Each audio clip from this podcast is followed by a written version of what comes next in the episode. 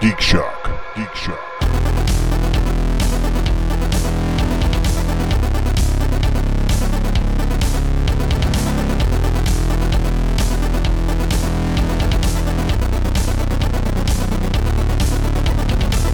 Funny man, vitamin K. vitamin K, that's your name now. Yes, I coagulate the blood. Is that what K does? Yeah, it uh, functions in uh, coagulation. Is it coagulation or coagulation? I say Coag. coag. I say coag. I guess it depends on what part of the country you're from, or even part of the world. Whatever. Now his name is Vitamin K. Hmm. It's I and then, think of course, that's the better than British would command. probably mispronounce it intentionally. Actually, they in- like to in pronounce Britain, it's words vitamin K. improperly, Vitamin K. Yes. And is it K or or is it something else like K? like like schedule, Z instead of Z. not Yeah. schedule, schedule. I, I used to love it working at at, at Ka, and mm-hmm. like Spanish people would come up to us, uh, and they'd be in row KK, and they would they would hold out their ticket, and they'd be like Keke, Keke, Keke. and it's just like I have no idea what. Oh, you're row. Vitamin K. So I like that- vitamin better than commander. that would make you Commander Kike. That's right. I'm Commander K. Kike. Just one K. K. K. Vitamin K. Commander K. K? no, ¿Por vitamin qué? K. Vitamin Sí. K. No, I'm not going to be vitamin. Vitamin? I'm- I'll consider vitamin K, but I'm not going to be. Vitamin. I'll I'll be vitamin K. Shut up.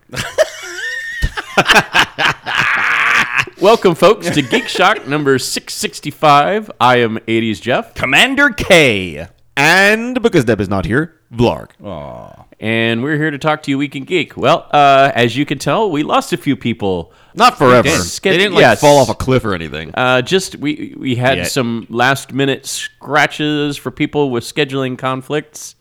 So at least for right now, you just have the three of us. There we may or may not have. Maple Leaf. We'll see how that Yes, goes. his his work has Fucked him. yeah, with last minute scheduling changes. So Do you know how what what a miracle it is that we've gotten so many podcasts under our belt? I know. with more than three people. yes, It's- absolutely. It's like it's like the one thing that D and D uh, that that befalls all D and D groups. They Oh they God. break up because no one can get together. At Is the that is time. that what we're becoming? Or it's like, oh well, I can I can do it this day at this time, but Right. the rest of the week I'm swamped. Yeah. It- are we turning into the D and D of podcasts now? The- Every D and D&D campaign. Every D and D session I've ever run, that the worst question is, all right, and that's we're gonna wrap up the game right there. Okay, that was great. Blah blah blah. All right, hold on, don't want to leave. When can we play again? Everyone busts out their calendars, Yep.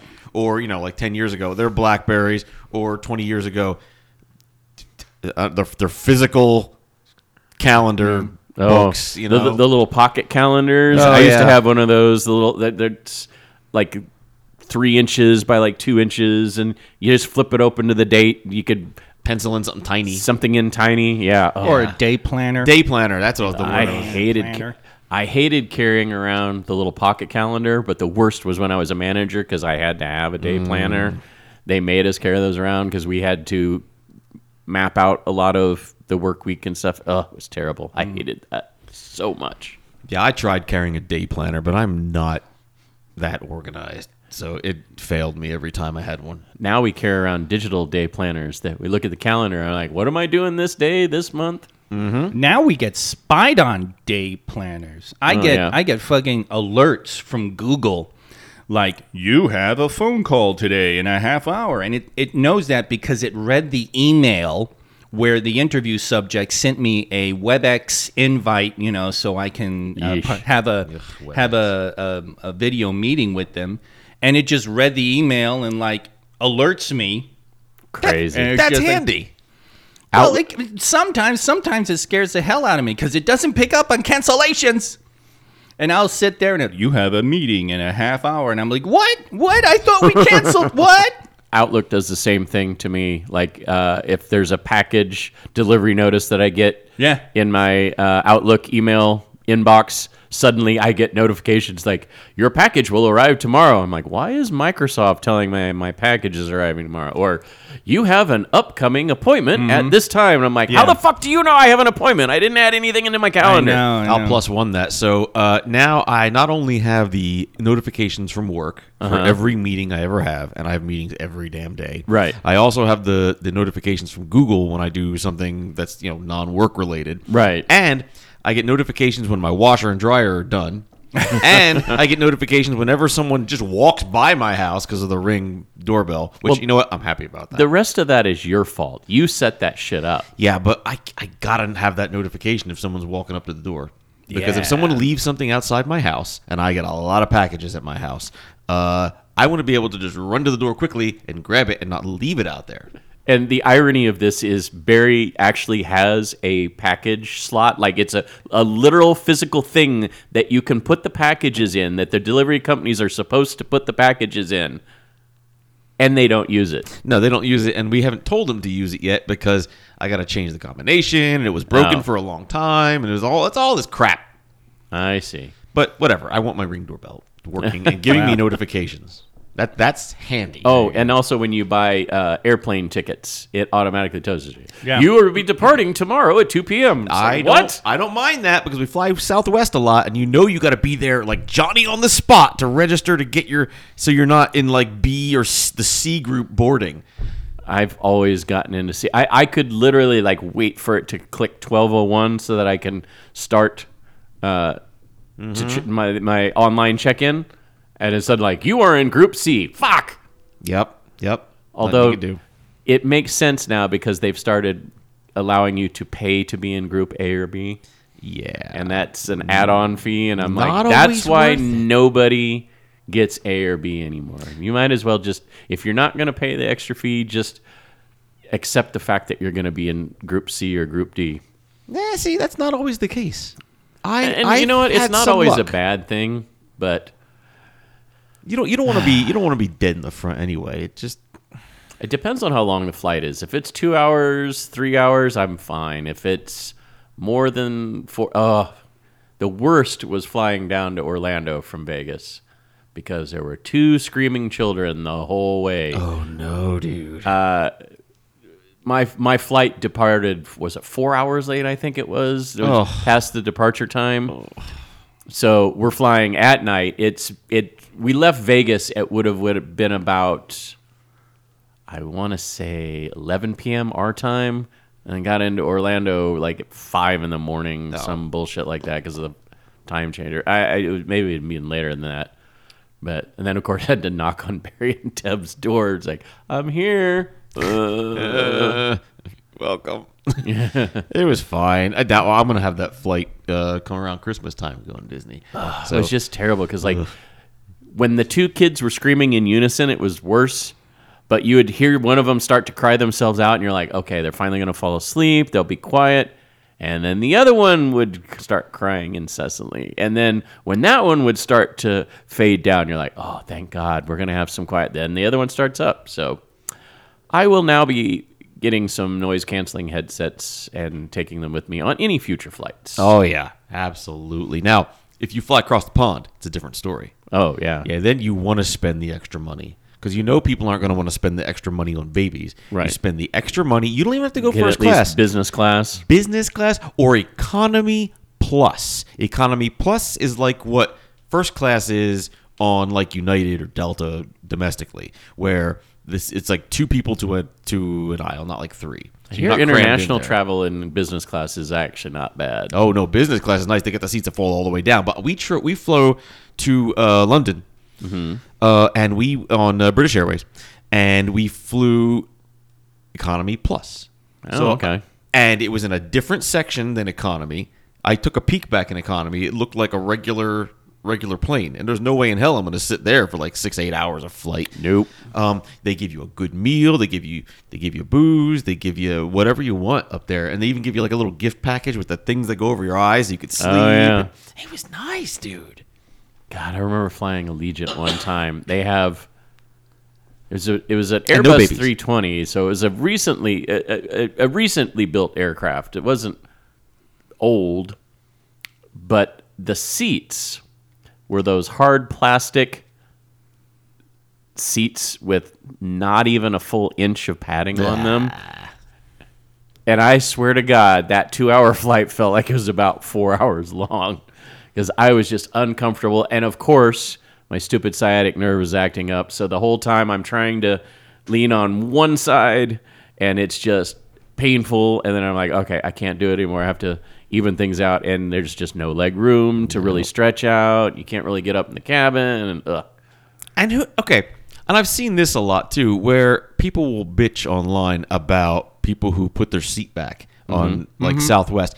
We're putting the seat back maybe an inch. Yeah. Yeah. You know, you're going to complain about an inch? Get the hell out of here. I've, I've Yeah. seen a number of, of like forum and, and blog things where they complain about that inconsiderate asshole that puts their seat all the way back. And it's like, all the way. It What the- never Wow. used to be an issue. yeah. It's, It's- only been in recent years. And the weird thing is, a lot of flights don't have the even that inch recline now. You'll push the button, it doesn't go back at all. oh, I hate that. I, I don't even understand what the problem is because a lot of people bitch about it. And it's like, I don't care if the person in front of me leans back. People complain about everything. Yeah. Well, you have to bear in mind that it's the mindset of the people that are going to complain. A lot of times they're using that tray table to watch videos on. Mm-hmm. So they're leaning forward. So in their mind, their personal space is being invaded by that mm-hmm. chair moving back an inch closer to them. When the reality is they should be sitting back in their seats and being as, as comfortable as possible because you're leaning forward like that, you can't really get If we're in the position where we're complaining about an inch of space, we've got bigger problems. Well, yeah. I mean, there are already a lot of complaints to the FAA, and the FAA is looking into the fact that the spacing between the seats now is inconsistent with the rules for evacuating the airline. Uh, in the case of any kind of like a water landing or emergency landing, Yeah. is that there's not enough leg room for you to actually get out and get to an emergency exit. That's So- funny. It- They, they've made seats smaller. They made Yeah. things more cramped. People Yeah. are getting bigger, Yep. and they're they're Americans especially. yeah, and they're trying to cram a whole bunch of shit in there. It's crazy. Not to mention, uh, leg length has gotten Mm-hmm. longer on average for average humans. So, by reducing the space between the seats, you have nowhere to put your legs, but you can't put your legs in the aisle because that's a safety hazard. Mm. You can't really put them under the seat in front of you anymore. So, but anyway, Anyway, anyway, air travel sucks. That is true. air travel does suck. But on that note, what geeky things did you guys do this week? Uh, Kirsten, let's start with you.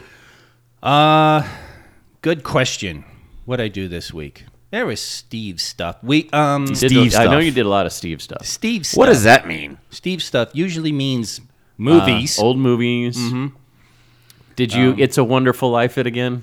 no, Okay. no, no, no, no. Thank goodness. I'm so over that film. He- I have he- been for years. He brought uh, the Louis Jordan TV pilot thing, and I'm like, I don't want to do that.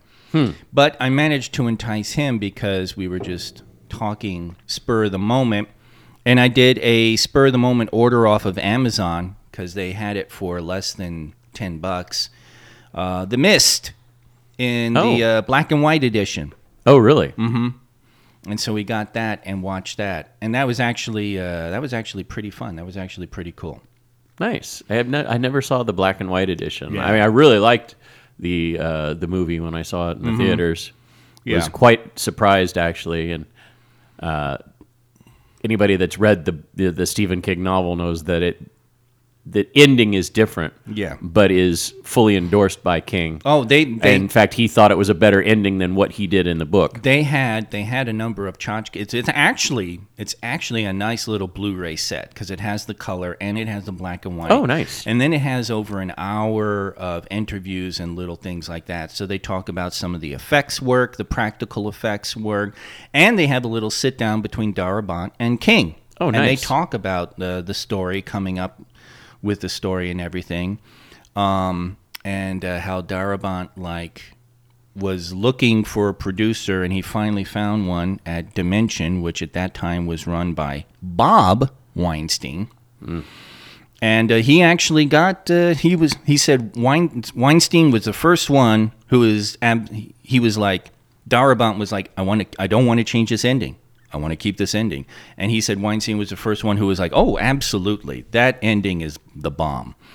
We're keeping that. No change. Don't worry. It's yours. You got it. And so, and they talk about the, the, uh, making of the set. I mean, that, that, uh, that whole fucking store was a set. Yeah. An individually made set It's which crazy. was just amazing. And when you see them like do the whole earthquake bit where everything is shaking and stuff, it's it's it's like a full set thing, and it was it was pretty impressive, pretty impressive. And King and Darabont going on because they go back uh, even before Shawshank, when Darabont was a was a kid, kid when he was young, he actually got a hold of King to ask if he could uh, make a movie adaptation of Woman in a Room, which is one of King's earliest uh, short stories. oh, okay. And King said that Darabont, he's pretty sure Darabont was the first person to actually write him and ask him permission to do something like that. And that sort of started them on their way of like a kind of, I mean, you know, a three movie in essence collaboration. Because then, Sure. of course, came Shawshank. nice. So, so it was it was it's got informative stuff on there, really fun. And the black and white version, they actually shot it, even though they did it in color.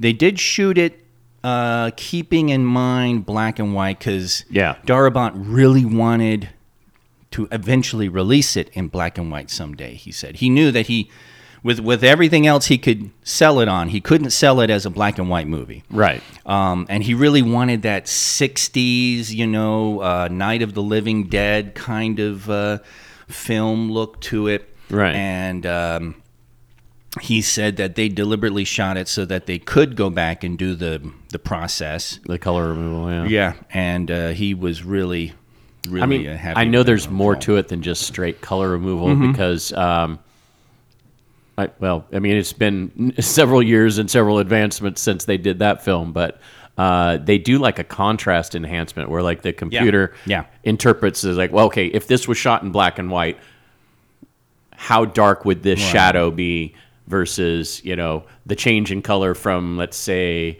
a striped shirt you know what would how would those layers pop in black and white So- Mm-hmm. And it it it it shows because watching it, there is some nice moments. You know, when people are talking, he makes nice use of flashlights, and people are talking over a flashlight, and you get these dark slashes across faces and Right. stuff that just obscure part of the face, and it, it it's actually really cool. And then of course you can do all sorts of things with blood right you know, because it's not as bad. It's like what we were talking about in that uh, that coming docudrama about the filming of Ret- of Night of the Living Dead, Right. Where they said they're going to do it in color, so you can see things like them using chocolate syrup for blood effects and stuff, and you can actually see how they did that back then. And I'm, I'm really looking forward to that. So it was it was very cool. I really did enjoy it. I suppose There- I should see the mist at some point. You I- still haven't know, seen it? I think I still never saw it. Mm-hmm. I think it's good. I think I appreciated it more this time around than I did the first time. I think I told you guys, Andy and I saw it, mm-hmm. and we actually stepped down to the theaters, and Vegas had had a rare foggy night. Oh, oh no Dude, it was hilarious. We just came out. There's fog rolling in over town square, and it was just, it was very, very funny. Yeah, yeah. Anybody listening to this right now, you have no idea how rare Yeah. it is to get a foggy day in Las Vegas. I mean, it's super rare because we're in a bowl in the desert. Right. So we're below where the typical fog line would be. So you're talking like super thick cloud cover that just happens to hit the dew point where it descends Yeah. down onto the valley. And in the 22 years I've lived here, I can only remember one. Mm-hmm. Yeah, Yeah. yeah. No, it does not happen. Which it, it the layers upon it, the coincidence with that movie, and the fact that it happened at all. Right. That was incredibly king-like. I was like, Andy, I don't know if we're gonna make it to the car. it, it was just, it was just, Turn around, go see more movies. yeah, really, really. But uh, yeah, so I think um, I think you'd enjoy it. Thomas Jane's pretty good. There's Oh, a yeah. nice Oh, Thomas Jane, come on. There- There's a great cast of uh, people all over the place. So uh, he even talks a little bit about casting and stuff like that. So It's fun. It's uh, it's actually fun, and I do recommend. Once again, I'll recommend that Blu-ray because uh, uh, it wasn't even a Cyber Monday thingy. It was just eh, nine bucks, eight or nine bucks uh, on Amazon. Two disc set comes with some tchotchkes. Very nice. Although I mean, it's really funny because the packaging is minimal. I mean, I got I opened it up and there are two discs, and that's it. nothing telling me which movies on which disc. Nothing, you know. It, it, it was obvious that the black and white and the tchotchkes were on the second disc, but it was really it was really funny because it was like, man, this is some minimalist packaging. But um, it was good. It was good. I really did enjoy that. I, good God. Well, we uh, we did a we sort of had a gaming night. Yeah, I heard about that. We did. Um, we uh, went over to uh, the Maple Leafs, and um, it uh, turned into snacking and talking and catching up. And then we finally broke out Mexican Train, and we started at the top. So that fu- we got to start those games at a lower number because that game went on forever. You should not play. th- In fact, I heard about that. I said, "Well, what game did you play?" And Matt's like, "Oh, we just played Mexican Train, and that's it." Dude, I've done that before with them. Never at a game night will we play Mexican Train again. No, I will not do it. Not in my house, anyway. Oh, my. Uh, Not in my house. not in my house. No, it's just the only game you play all night. And you know what? You're good after like four or five rounds. Then you're like, I don't want to play this anymore. yeah. Let's play something else. Oh yeah, when we got to the end, we were Lewis was just like, I can't think, which was to my advantage because I won. I won, but uh, it was yeah, it was exhausting. So, but it was still fun getting together and everything. But and if we do play it, we just don't start at fucking. So- So what was it, 12, 13? Oh, yeah. Jesus Christ. Jesus, dude, no. No, we started way up there. It was ridiculous. So we know for a fact if Matt does arrive and he tries to pull I didn't do anything, mm-hmm. we can call him out on That's it. right. You played several hours of Mexican Train, you, You- nerd. You heard it. You heard it here, ladies and gentlemen. That's right. This isn't really funny stuff, but I'll tell you what Matt did this week. Hmm. At least one thing I know he did. He uh, he he got this this old IKEA shelf for me that I was trying to get out of my out of my garage, and he's like, "Well, I don't have a way to transport it. It's too big." like, all right, here, just borrow my like I have an appliance dolly. So he now keep in mind, Maple Leaf and I live like six houses away from each other. Yeah, they're, they're real close. Yeah. So he wheels it up, he wheels it back to his house, and then I get a knock on my door like, a few minutes later. I'm like, oh, that was quick. He's like, yeah, it, it tipped over and it shattered into pieces uh, as soon as I got to my house. what?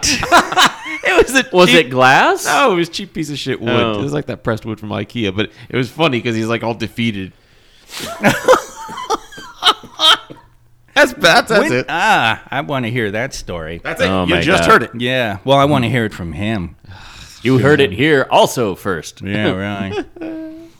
Crazy. Steve and I did a jaunt. We uh, hit uh, War Room Games to check out their um, their little uh, Black Friday sale, Oh yeah.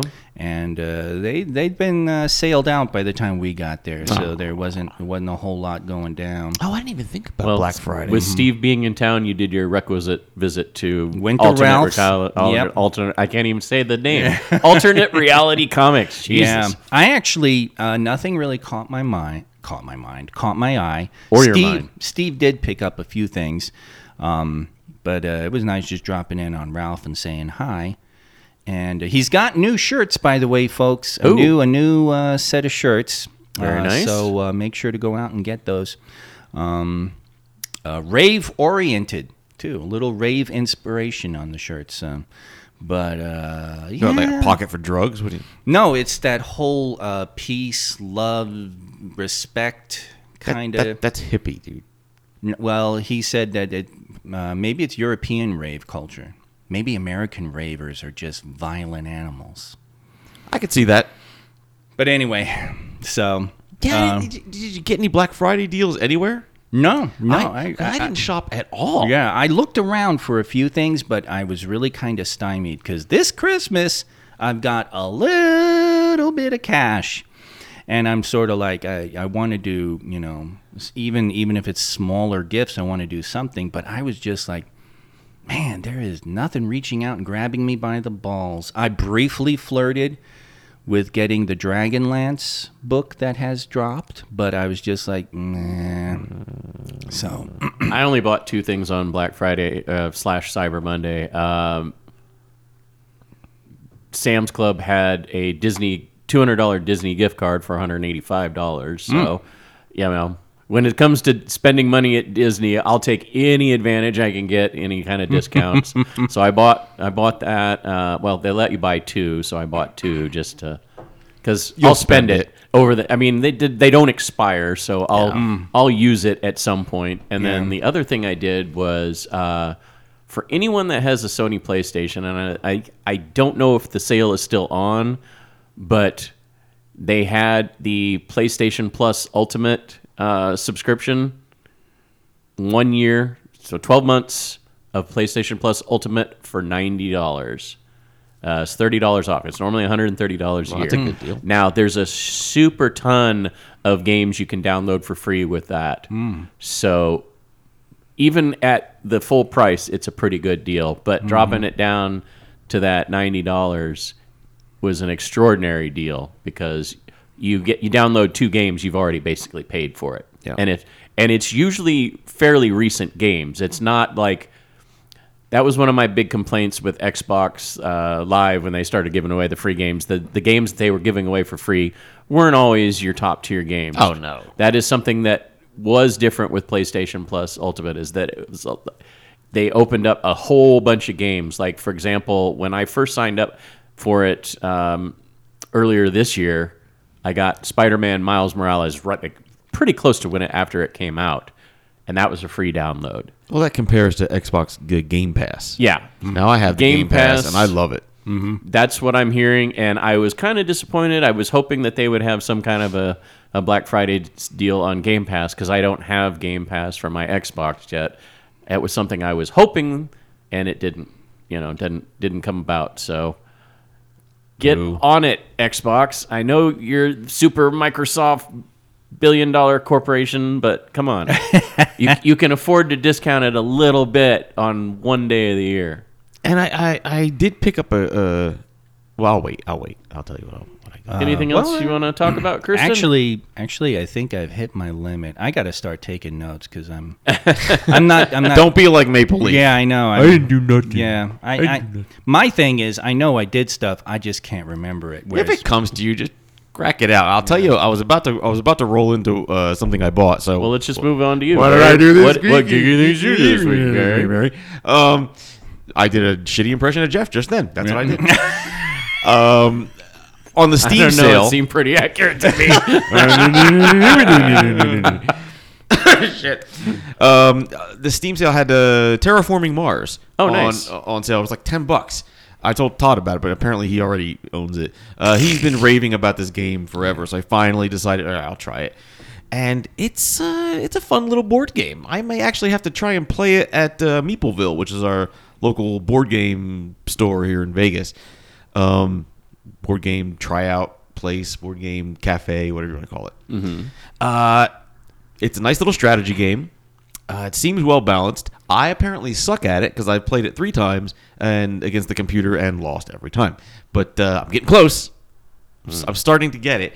So don't if you buy the game, you will enjoy it, but be prepared to learn and lose the first couple times because it's it's kind of hard to wrap your head around what you really need to do. Okay. you know. But once you do, it's it's pretty fun. Speaking of board games, I kind of went nuts on Board Game Arena recently, uh, which has apparently added a whole bunch of tutorials uh, to a lot of their, their games. Uh, the interface looks a lot better than it used to, and uh, the tutorials help me learn the game instead of having to watch that that goofy guy explain the games on, on his YouTube channel. It's like, no, here, let's just walk me through it on BGA on Board Game Arena. Hmm. I think it's really helpful. So it helped me learn a couple of games that I want to like. We just got Viticulture, which is apparently a really popular winemaking game. We haven't played it yet, but I but I learned how to play it on Board Game Arena, so that- when we finally break open that box, we won't be lost. Because I know the word viticulture and how it applies to wine. I was just like, there's a board game? Oh, yeah, about there's a board game for Winemaking? Dude, there's a board game for everything. Well, it's more wine. oh my god, grape Well, now I know what to do for Christmas for mm-hmm. Barry. Write a Gotta board look, game? Got to look for the distillery, the board game. I want you to write a board game. I want you to create one. Mm-hmm. I want you to, to do the Geek Shock podcast, the board game. That reminds me. we got to have everything: a pop-o-matic, a spinner, cards, everything. We got to. a we little gotta, contraption like Mousetrap where you gotta assemble it. Something, right? yeah. That reminds me, for the next pirate party, I actually came across a recipe for pirate style rum. And it's apparently a recipe they did some really deep we gonna research make it on in the toilet? how do you how you how the pirates made rum either In either the turlet. on the shore or on the ship with the ingredients they had. So I thought it was really fascinating. I'm like something for next party. Am I gonna go fucking blind drinking it? There you go. You you might go blind before drinking it. I don't know. Bring it on, man. Bring it on. Let, we should. We should. Uh, at some point, we should have a hooch party. And everybody Moonshine Just, yeah, and- just put your put your Hey, bag of Maple Leafs here. what the hell? I agree. That party sounds good. I just turned to my right. There's Maple Leaf. Ma- Maple Leaf taking care of Grogu here. Yeah, you think he's gonna remember him this time? Uh, it, you know where I found him the last time? We're talking about In the Grogu. garbage? By the door. right by the front door. Yeah, by I, the front door. I I walked in and I was I came into the the, the kitchen where we mat? record and I was like, oh, good. He remembered to take Grogu, and then I had to go back uh, into the front room for something. And I'm like, wait a minute, why is he sitting right here by the front door? Because I was like, I'm gonna leave him here, and Jeff will be like, "What is wrong with this Grogu? Like like a cat, but Grogu." Just stare at it. the wheel turns. Actually, you should. We should figure out a way to. Oh wait, you got a key, Barry. What? You should leave with it, And then Matt, bring it back. and then at some point, we just during the week we just bring it back and quietly Put it in the hallway. Yeah, just, Note to self: change locks. that's awesome because that's not exactly cheap. Well, depending on what kind of locks you get. I have the reprogrammable ro- locks, look so at- it's very easy to change. Look at this guy. Hey everybody, I'm a nerd. By the way, uh, his nickname now is Vitamin K. Vitamin K. I'm not calling him Commander K anymore. He's the He's- No, commander. no, of no, no, no, nothing. no, no, no. Vitamin. No, no. Vitamin. K. Vitamin. Don't say vitamin K. Aluminium. Ugh. I only did one other thing geeky this week, and it's worth mentioning because I spent a lot of time here in Vegas in the early '90s, where I, I, I where I just drank coffee, hung out with a bunch of weirdos. Uh, it's called Parkway of Broken Dreams. This was released last year, and it's about uh, through a combination of archival footage and contemporary interviews. I know. What, Broken I know what you're talking about. I actually, it's it's a book, right? Well, no, it's a it's a it's a little short movie. Oh, It's okay. a documentary. Yeah, yeah, you're right. Tells the Yeah. story of a scrappy group of artists, poets, musicians, DJs, entrepreneurs who built an organic, thriving, and highly influential art scene on one stretch of road, Maryland Parkway, right across from, U- from UNLV. Yep. In the cultural wasteland of the 90s in Vegas, and only to see it fade away by the turn of the century. And it's true. I, like half the people I know in this, they talk about places we used to go. The Cafe Espresso Roma. We used to call it the Depresso Coma. uh, the Cafe Copio. We hung out every night there. God, it was great.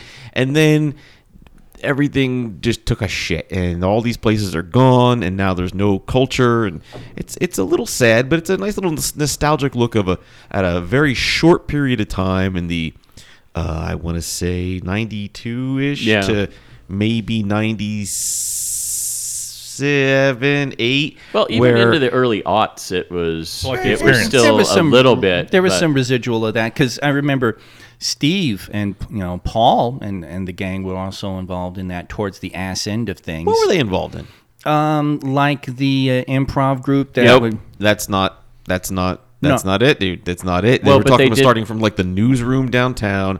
Uh, It's always based around coffee culture and uh, KUNV, and when they had Rock Avenue, but then that got put well, that's aside. what he's talking about. Cafe Roma Yes. had um, art exhibits as well as they had Yeah. improv shows. They, they, they several had the nights a improv week. shows. I remember one Oh, time I went Sorry, in. thought you were talking Jason about. Sudeikis jumped Yep. in with them several um, times uh, actually. with Super Yum Yum, and then that was towards the acid. That was the very end. Yeah, it was the then, very end, but it was also so funny because Steve, it, it's hilarious when when Ralph's comic book store used to be on Flamingo in Maryland. Yeah. Mm-hmm.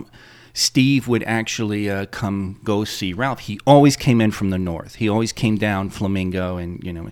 So one time, So this- at that point, it would have been at Tropicana in Maryland. it was Um, further down the road. right the next road. to the stakeout. Yes. Right next to the Oh, no, no, Bob, no. if you remember that yes, place. n- but I'm talking about afterward. Right? Oh. This for years after Steve moved, he'd come back. He'd go to a Oh, okay. Yeah, Flamingo, right? Okay, So that- one newer- time he's with me, and we go down Russell. I'm like, we'll go to Ralph's. We'll just go down Russell, and we go up Maryland. And Steve is shitting himself as we drive up Maryland, right across from UNLV. All the buildings are gone. Yep, they've the lots are cleared. The uh, the Cafe Roma and that whole building that that had the Just lower gone. level was just. Uh, at that point, it was an empty lot. Now they have a building there. I mean, now they've totally. It's just. I just walked down. It's gone. It still kills me, like when when they tore down uh, cafe the the big business center that Mm-hmm. Cafe Roma was in. There was supposed to be new construction there. Now all it is is just a pit where there was the lower level shops, and even then they were supposed to fill that pit in and Yeah. and level it off, and they And still haven't had done a, it. I had a job for like three days at IHR Research. Above that, we used to eat at that pizza place a lot. Uh, we used to hang out at the after it was the sports bar was gone. There was a uh, um, land place upstairs. We used to hang out with that guy, and I knew a dude who what was the the bar? The freaking frog. the freaking frog was down was down further south. Okay, Yeah, 'cause- that 'cause- was kinda But there was the whiskey place above it. That was too, the whiskey right? addict. It was That owned by was- Adam Carmer, who now owns a. Uh, uh, well, he's in Florida. Yeah. now. I feel like this is the experience all over again for me. well, it was. We're talking about Vegas in the late '90s. I know I wasn't here. I know. Mm-hmm. So there you go. There you go. It's- Let's have a cigarette. Um, Have a sip of Canadian whiskey, folks. so Boulevard of Broken Dreams, Boulevard, blah, blah, blah, sorry, Yeah, Parkway, Boulevard of Broken Parkway Dreams. of Broken Dreams. Very you good. can Green watch Day. this for free right now. Oh, really? On PBS. Nice. Yeah, just go to parkwayofbrokendreams.com and there's a link to go watch it on PBS. That's where I watched it. I was like, Wow. oh, this is great. Wow. So check that out. Because I think originally they were going to write like a book and then they made it a documentary. 'Cause Yeah. I, I I remember reading about it a few years ago and thinking, oh, that's really cool. Because just like you said, Kirsten, I, I caught the, the, the tail end of it, mm-hmm. but you got to experience it, Barry, like pretty much the entire span. I graduated in '94, but we used to hang out there in ni- or in, in '93, may- mm-hmm. maybe '92, because uh, there was nothing else for kids to do. You know, you're under 21. What the hell are you going to do? Right. And uh, so, yeah, I had that problem too. yeah, in Vegas, there's absolutely nothing to do. Where'd you Where'd you spend your time when you were? No, I was in a city of six million people, and we can drink at 19, so I didn't have that problem. I hate you so much. But we had a problem, so we we solved Sorry, it by going time it was down there. 5.1 million. Sorry. Yeah. Sorry. Oh, so many good memories down there. Well, very cool. Anything else? Uh, other than having Deb's whole family living in my house for the last week, I'm kind of happy I have my house back. Um, no, nothing else. You're so crotchety. So crotchety. People are in my house. Brr. Bah, I was unhappy. Bah. Not as unhappy as Were they you. were they touching your Were they- lightsabers and yeah, all that? Yeah, yeah, Yes. yeah, touching all the toys, the video, the video games, and they were loud. Oh yeah. Couldn't couldn't play my game. That house is a is a out of control kid's dream. yeah. You remember that John Larroquette movie, Madhouse? Was it like that? No, I don't remember that movie. Oh. I'm just wondering. I don't think anyone remembers. Look it that up, movie. kids. I want to. I, I want to see the scene like in Forty Year Old Virgin when mm-hmm. when he's finally letting the kid play with his Box stuff and the the strained look on his face. the kid is just like, oh boy, and it's just. mhm. It was a very strained look on my face every time they touched my Star Wars machine, my, my Neutron machine, and whatnot. So Oh, finally, the neutron machines in. yeah, it is. That's geeky. They were playing the hell out of that. Oh yeah, I guess it is geeky. Is it a new one or you just get the actual old one? Jesus Christ, no, Oh. no, it's one of those new ones from No, he, uh, he One Up. threw he threw literally threw away that opportunity about a decade Yeah, yeah, yeah. ago. I heard, we've heard that story. Take a drink, everybody. I didn't have six hundred bucks at the time. I didn't have a pot to piss in or a window to throw it out of. But I that- had I had enough to buy the Star Wars machine, and I was happy with that. and what's it? What's the price of it now? Like Six 10 grand? thousand. Oh, okay. I we priced to, it. We need to have one time, one time only, a a what's your Black Lotus segment mm. where we all talk about that one, That one thing that got away, and What? for me, it didn't get away. I had it. It was there. Yeah, I know. Well, it got pissed away. Yeah, it did. Yeah. It was taken from you. Ah. If I want to know what your Black Lotus is, people, write to us. Comments at Geek Shock Geek Shock Podcast. Podcast. I almost said ugly. Yeah, you I- almost I- did. the- my That's why I mouth was, looking making the you. words. That's why I was giving you the eyes. Here's the problem, though. It wasn't just the Black Lotus. There's also the Mox Diamond, the Mox Ruby. I had all those cards, plus God, all the had the rare lands. Seven? Well, yes, dude, I had it- all the rare lands. Everything. It's okay. They're, they're reprinting all that. No, no. Wait, remind me what happened to those? Uh, they were sitting in a storage box for six years, storage uh, unit, and apparently a rat got into it and decided to piss and shit all over my stuff. So half my stuff that I have down here, that's what survived. So they were just taking boxes. They're like, they smell it, it's all wet. Oh, chuck it. Don't even bother to open it. That is so sad. So it's quite possible that that Black Lotus was okay. and might have Possibly wound up in a yes. landfill Yeah, somewhere. So it's not okay now, You but know. it was. Well, unless like the the garbage guys were was like, walking through the landfill and this card flutters and falls at his feet, and he's like, "What is this? Oh, I think Junior will like this." And then Junior puts it in the spokes of his bike and yeah, yeah, yeah. picks his teeth with it. Whatever. folds up into a little paper plane, twenty thousand dollar paper plane. Uh, no, I didn't do anything. Next, yes, Bullshit. you did. Bullshit. We actually call bullshit on that because we talked had a about you night. before. Yeah, Oh, And you played yeah, yeah. one freaking game. yeah. that's right. Oh, you were too cool to come by. That's right. Um, yeah, Dude, remember I would have loved to have come by. No, no, no. Loved to have come by. No, I was- You were so far away. You were just like you were sitting there polishing your lightsabers. Goddamn fingerprints, little children fingerprints, polishing them off, and While that is true, Killing. I No, couldn't you- leave. I He he was also doing the my precious Yes, while he yes. was doing it. yeah. Oh, touching my precious. Hmm. Also, I apparently didn't miss much because you played one goddamn game. We played a nice No, long, it- it's okay. long game It's- it's of typ- Mexican train. typical game night. You sit around and we're talking and talking and talking and talking and talking and talking. And Steve was going on about you know his job prospects and you know that kind of shit. We're catching up. And then it's like, you want to play a game? Sure. And then I walk over and bring up Mexican Train, and Paul's like, you know that takes hours, right? And I was like, yeah, whatever. Let's play it. And then I won. Never again at a game night will, will Mexican Train be played. Dude. No, you set limits. You go to four or seven. Yeah. Not all the way down to. What was it? That's just what you said earlier, Barry. Yeah. 11? It was crazy. Informing him. I also Yeah. heard you uh, shattered an IKEA Yeah. um, Oh, yeah, cabinet. Yes. And my, Yes. my question when he said you shattered it was like, was it glass? He goes, no, just cheap wood. Yeah, it's cheap wood. Paulette was like, "This will look really good upstairs." I'm like, "Oh, "Really? Okay." So I go walking down to Barry's place. I grab the what is it, eight by eight, Yeah.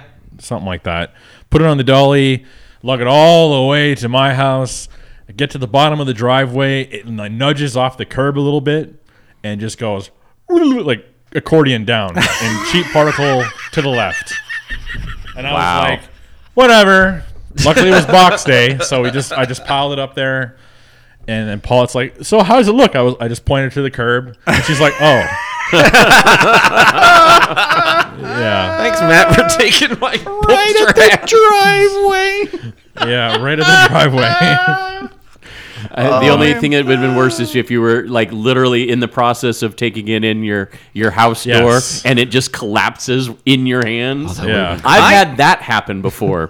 I wanna, I wanna, I would have liked to have seen a video of you trying to get it up your stairs. It looks good. It'll look good upstairs. Eight by eight. Yeah. It would have, but I, I don't know how you were going to get it upstairs. yeah, Yeah, how do you how do you make that turn to get stuff up your stairs? Because that's a fairly I mean, it's not a super narrow hallway, but trying to make that 90 degree angle to go up to your stairs is. Well, you come in from the living room because that's where Okay. the banister's not. Oh, okay. you That come makes that sense. way. Forward and back. See, it? this is why I don't have a two-story house. I don't want to do that because you don't have Matt to move your stuff around. because one day I'm going to be old. Yeah. Er.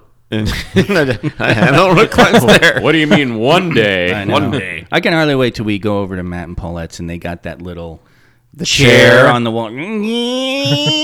Oh, the, the, the lift chair? right on the stairs. Like the old lady from Gremlins. That's not that's not the forever house, guys. It's going to be a one story. Oh. Oh, okay. Oh. yeah. Okay. It'll be still in cadence. Uh, any, anything else you didn't do this week there, No, uh, that was Matt? it. Didn't do. I just got off a twelve hour shift, so Ugh, Oh, dude. Your work is fucking you. Yeah. Well, um, I did a couple things this week. Uh, What did you watch? I'm surprised nobody mentioned the Guardians of the Galaxy holiday special. I Oh, yeah, we to did. That was we did watch that. fantastic. A lot of fun, a lot of heart. Uh, really super entertaining. I'm Yeah. very glad they got to do more with Mantis because I felt like she wasn't really highlighted much in the you know the last few films she was in. It was very But- much the Drax and Mantis show, and I like it. And apparently, there's a lot of plot points that they're hinting at for the Guardians of the Galaxy Volume 3 in this holiday special. What? Like, like backdoor ways of introducing things that will be important to the new movie. Interesting. Uh, but yeah, watching her and Drax together was just, I mean, I had some moments where I was just downright laughing so hard I had to pause it and go back. But uh, yeah, that one was so much fun. Uh, the other thing I did was I went and saw Glass Onion, which is uh, the the Knives Out sequel. oh yeah. I um, forgot about that. Went and saw that in the theater because I do feel like it's important for mid-budget movies to be supported while they're still in the theaters, even though you know in another I think two weeks it's going to be on Netflix uh, for anybody to watch. Yeah, it's uh, talking about you know you're supporting mid Yeah. mid budget movies, but uh, Netflix wasn't. Cause, Yeah. because that was on, it's only a week. they're still kind of trying this out where they're doing the limited theatrical release with movies that they're already going to show on Yeah. Netflix because I mean it's the one downside to having that studio is that they're making content for their platform but at the same time they could also take advantage of Yeah. separate revenue stream by releasing it in the theaters. And one of the things I was going to talk about uh, a little later in the cast is a lot of people are saying it could have been a blockbuster. Yeah, it, Appa- it's apparently it, it, it, it did really well and it's a really good movie. It's really layered, and it it's funny because the whole time I'm sitting there, Layered, like an onion. Yeah, well, that is, and and that is actually accurate because they they bring that even bring that up in the film about how. As the film like unwinds, they're like, "Oh, it's like we peel another layer, and then there's a whole nother layer." Anyway, um, uh, once again, fantastic cast. It was a, it was a completely new cast with the exception of uh, Craig. uh, Daniel Craig, yes, uh, playing Benoit Blanc uh, once again. But it is a re- it's an all star cast. Uh, it's really well done. The f- acting is amazing. The story is really intriguing, especially when you consider that it's based on. In fact, I don't know if anybody follows Adam Conover's channel on YouTube. Uh, he started doing a lot of his Adam ruins everything type stuff, Yeah. but more solo work on it. And it's fascinating because this is something that, that kind of came up a few years ago, but after the movie came out, he did another video about how a lot of these tech billionaires are actually idiots in real life. Uh, you know, like Elon Musk and and so forth. It's- he's so they're- Yeah, they just paid the smart people. yeah, exactly. You know, they they've bought themselves into uh, situations where people look at them and oh, they're they're a genius, and it turns out they're actually No, not. they're not. They've just had taken money that they either already had or stolen. exactly and moved themselves into positions where it seems like they're the one doing the the inventing and the the radical ideas when it turns out that they're just taking advantage of other people. And Like that's Steve Jobs. that is a central part of this film. So it's it's definitely a movie i recommend seeing it in the theater if you can. If you feel like you need to wait for netflix that's fine. Still watch it but enjoy the theatrical experience because this is a film that i feel deserves to be enjoyed on the big screen. Uh, it's a really neat little mystery um, as I said, the acting is fantastic. The the cast. Uh, I mean, you've got Dave Bautista in this thing, uh, Leslie Odom Jr., uh, who um, I guess more recently he'd be known for being in uh, Hamilton, uh, the the original cast. Uh, of course, Daniel Craig. I already mentioned that. Oh, I'm totally blanking out on her name right now. It's a good movie.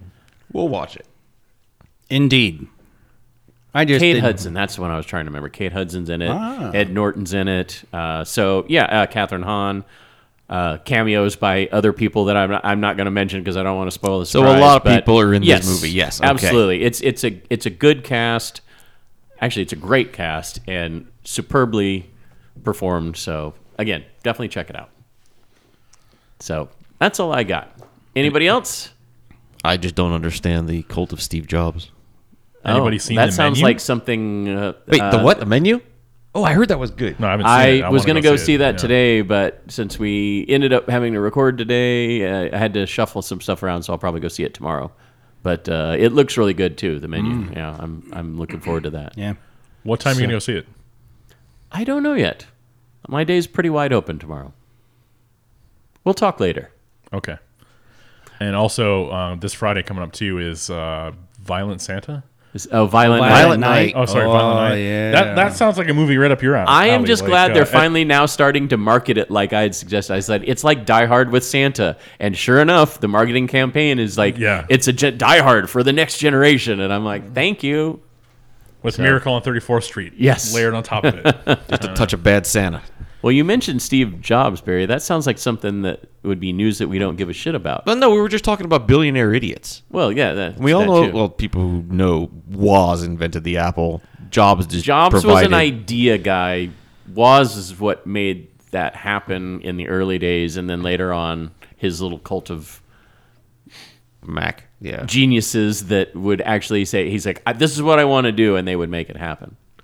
But no, we were talking about something earlier that's definitely a news you don't give a shit about. That was Steve Jobs related. You had it up on your phone. You were showing it. That's right. Yes, I did, and uh, I can't vamp fast enough to find it. So you're gonna have to give me a little bit.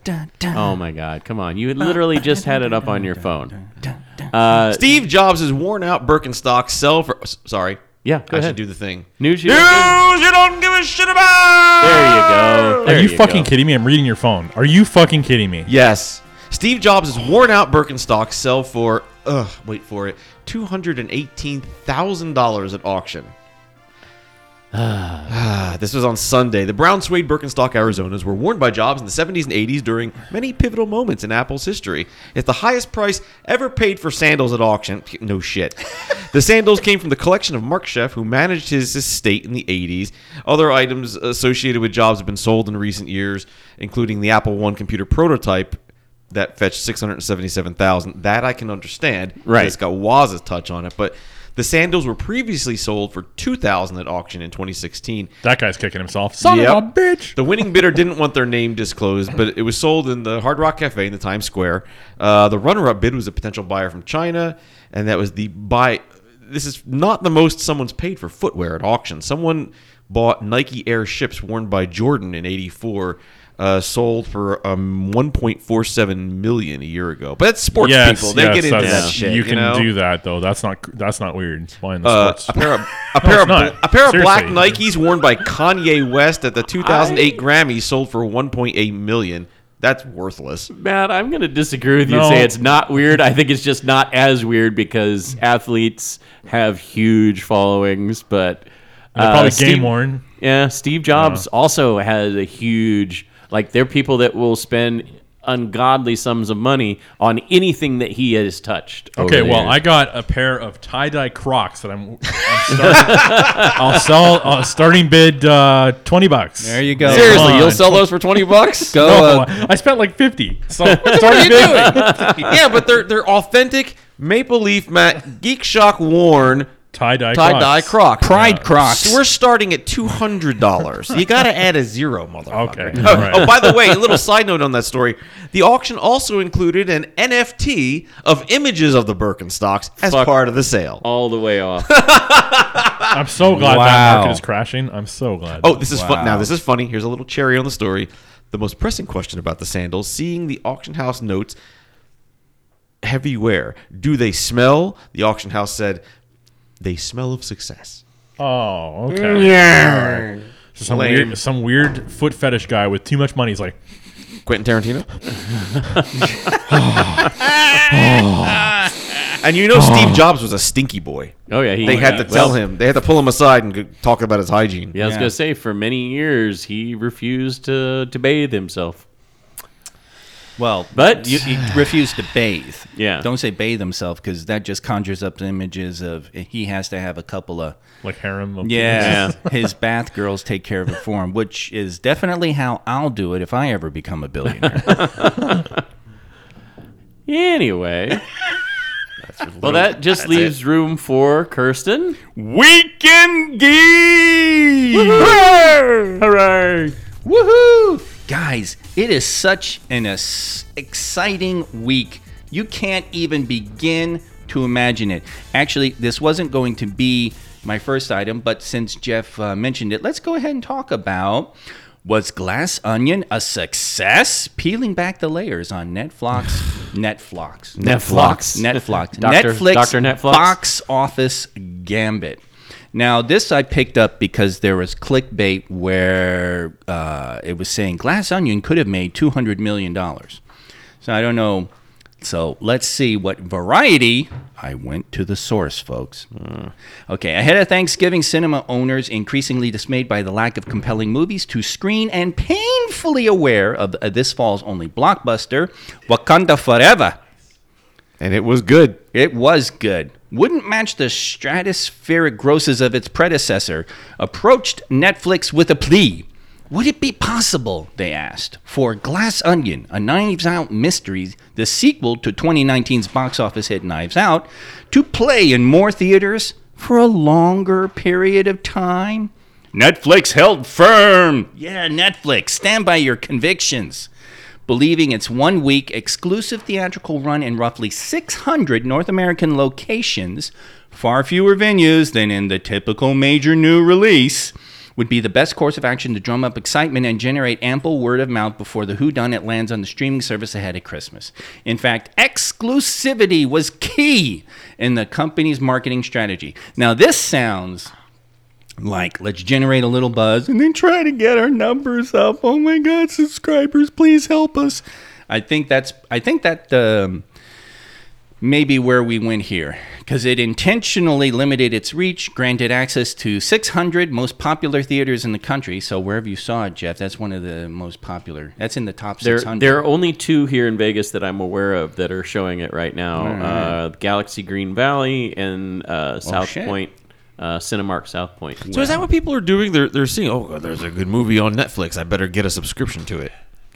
I, mean, is I don't think i that's think that's because the hope That's yeah, because the actual study that was done several years ago, I don't know if it still remains the same, is that oftentimes people are watching stuff on Netflix not because they're anticipating it coming out, but because they go on there and go, oh, let's see what there is to watch. right And, uh, Yeah, you know, that's, that's what I do. That's kind of the strategy. Now, here's the, the thing that's really been sticking with me on this whole thing, and even before you uh, read that uh, that piece, is that Netflix is anticipating losing a great deal of money over the next year. Like they're they keep telling the Right. investors like, "Hey, get ready, numbers aren't going to be as good, blah blah blah." So they keep downselling everything. This is a revenue stream that would have been good for them having it let's say a month in the theaters before going on to Yeah. Netflix. Why they wouldn't take every advantage to generate some I- money, I don't understand. I think it's all subscriber. I think it's subscriber panic. The numbers are down, and I think that they're trying to. I think that they're they're hoping something like Yeah. this will get people to subscribe. Well, it's very. I think it's more important to keep the subscribers you have. Um, it's way harder to get a new customer than it is to keep an old Yeah, customer. And all it takes is for me for like four weeks to flip through Netflix and go, man, there's just nothing on here. Why do I even have this? Yeah. Especially when everyone's tightening their belts and fi- trying to figure out where they can live a little less expensively. And if I got to cut a service out, it's going to be one that never has anything new. And I've considered cutting Netflix before when it's when it's been in those droughts. Yeah. Well, and then you even have like Disney Plus. Uh, it's only recently, Dude, come I live to with light- Deb. We're never getting rid of Disney No, Plus. that's not what I'm getting at. Uh, Disney Plus, with all the the new content they have, they're hurting for cash too. Because apparently, what's come out since then is uh, Bob Jacob, Ch- Bob Jacob, uh, Shed the Chapek, Chapek. was hiding losses for Disney Plus by uh, airing uh, some of the content that was made exclusively for Disney Plus on like the Disney Channel and some of their other sister channels to kind of absorb the losses before making it exclusive on the Disney Plus platform. Well, to be fair, I don't know. I don't know what else Disney has been offering other than Marvel stuff and Star Wars because I don't watch it. ESPN. Uh, the last couple Pixar Like on films. Disney it, Disney owns ESPN, I believe. Well, you Yep, know, but they I'm, do. I'm talking about the stuff specifically made for Disney Plus. Well, the last couple Pixar films were released exclusively on the Disney Plus platform, not in the theaters, with the exception being Lightyear. So you know, you had uh, was it Luca, I believe, the Yeah. the one with the oh yeah, He that's- lived on the Jade or second something. the mermaid kids. and didn't they just release a film that bombed? Yeah, Strange Worlds. Or Yeah. I was going to get that. Well, that to was that. Disney Oh, that's a animated. thing? What do you so got? I'll What let do you, you got? uh, take Okay. that from there. Well, um, though Netflix and movie theaters declined to report numbers, sources speculate that Glass Onion scored more than 13 million over the extended Thanksgiving weekend and 15 million during its week-long run. Now that's on 600 theaters. right. So that would have actually put it uh, third place on the Domex, Dom, Domexit domestic box office chart following Wakanda Forever, which grossed 65 million in 4,250 theaters, and Disney's Strange World, which grossed 18.5 million from 4,174 cinemas over the five days. What did it cost to make that thing? Uh, I'll, I'll open that uh, that can of worms. Not in just a Avatar minute. money. yeah, yeah. Um, but they people are speculating it would have easily knocked Strange World from second place and possibly even nudged Wakanda Forever if Glass Onion had played in the same number of theaters. So, uh, David A. Gross, who runs the movie consulting firm Franchise Entertainment Research, said wide releases make most of their money from their top 1,000 screens. So, with a strong marketing campaign and a big wide release, the sequel could have opened in the low 30 million domestically and maybe made 300 worldwide. So, they're really thinking that that it could have it could have actually done something. Uh, now, for Strange World, ah, oof, ow! I was actually interested in this. I'm actually disappointed. This poor thing is. Um, Now, be uh, just to so to clarify, I know we were talking talking about Pixar. This is Disney animation. This Yeah. is not Pixar, even though it is a, a CG film. Right, right. A three three D animation. Yeah. that the official term for that look.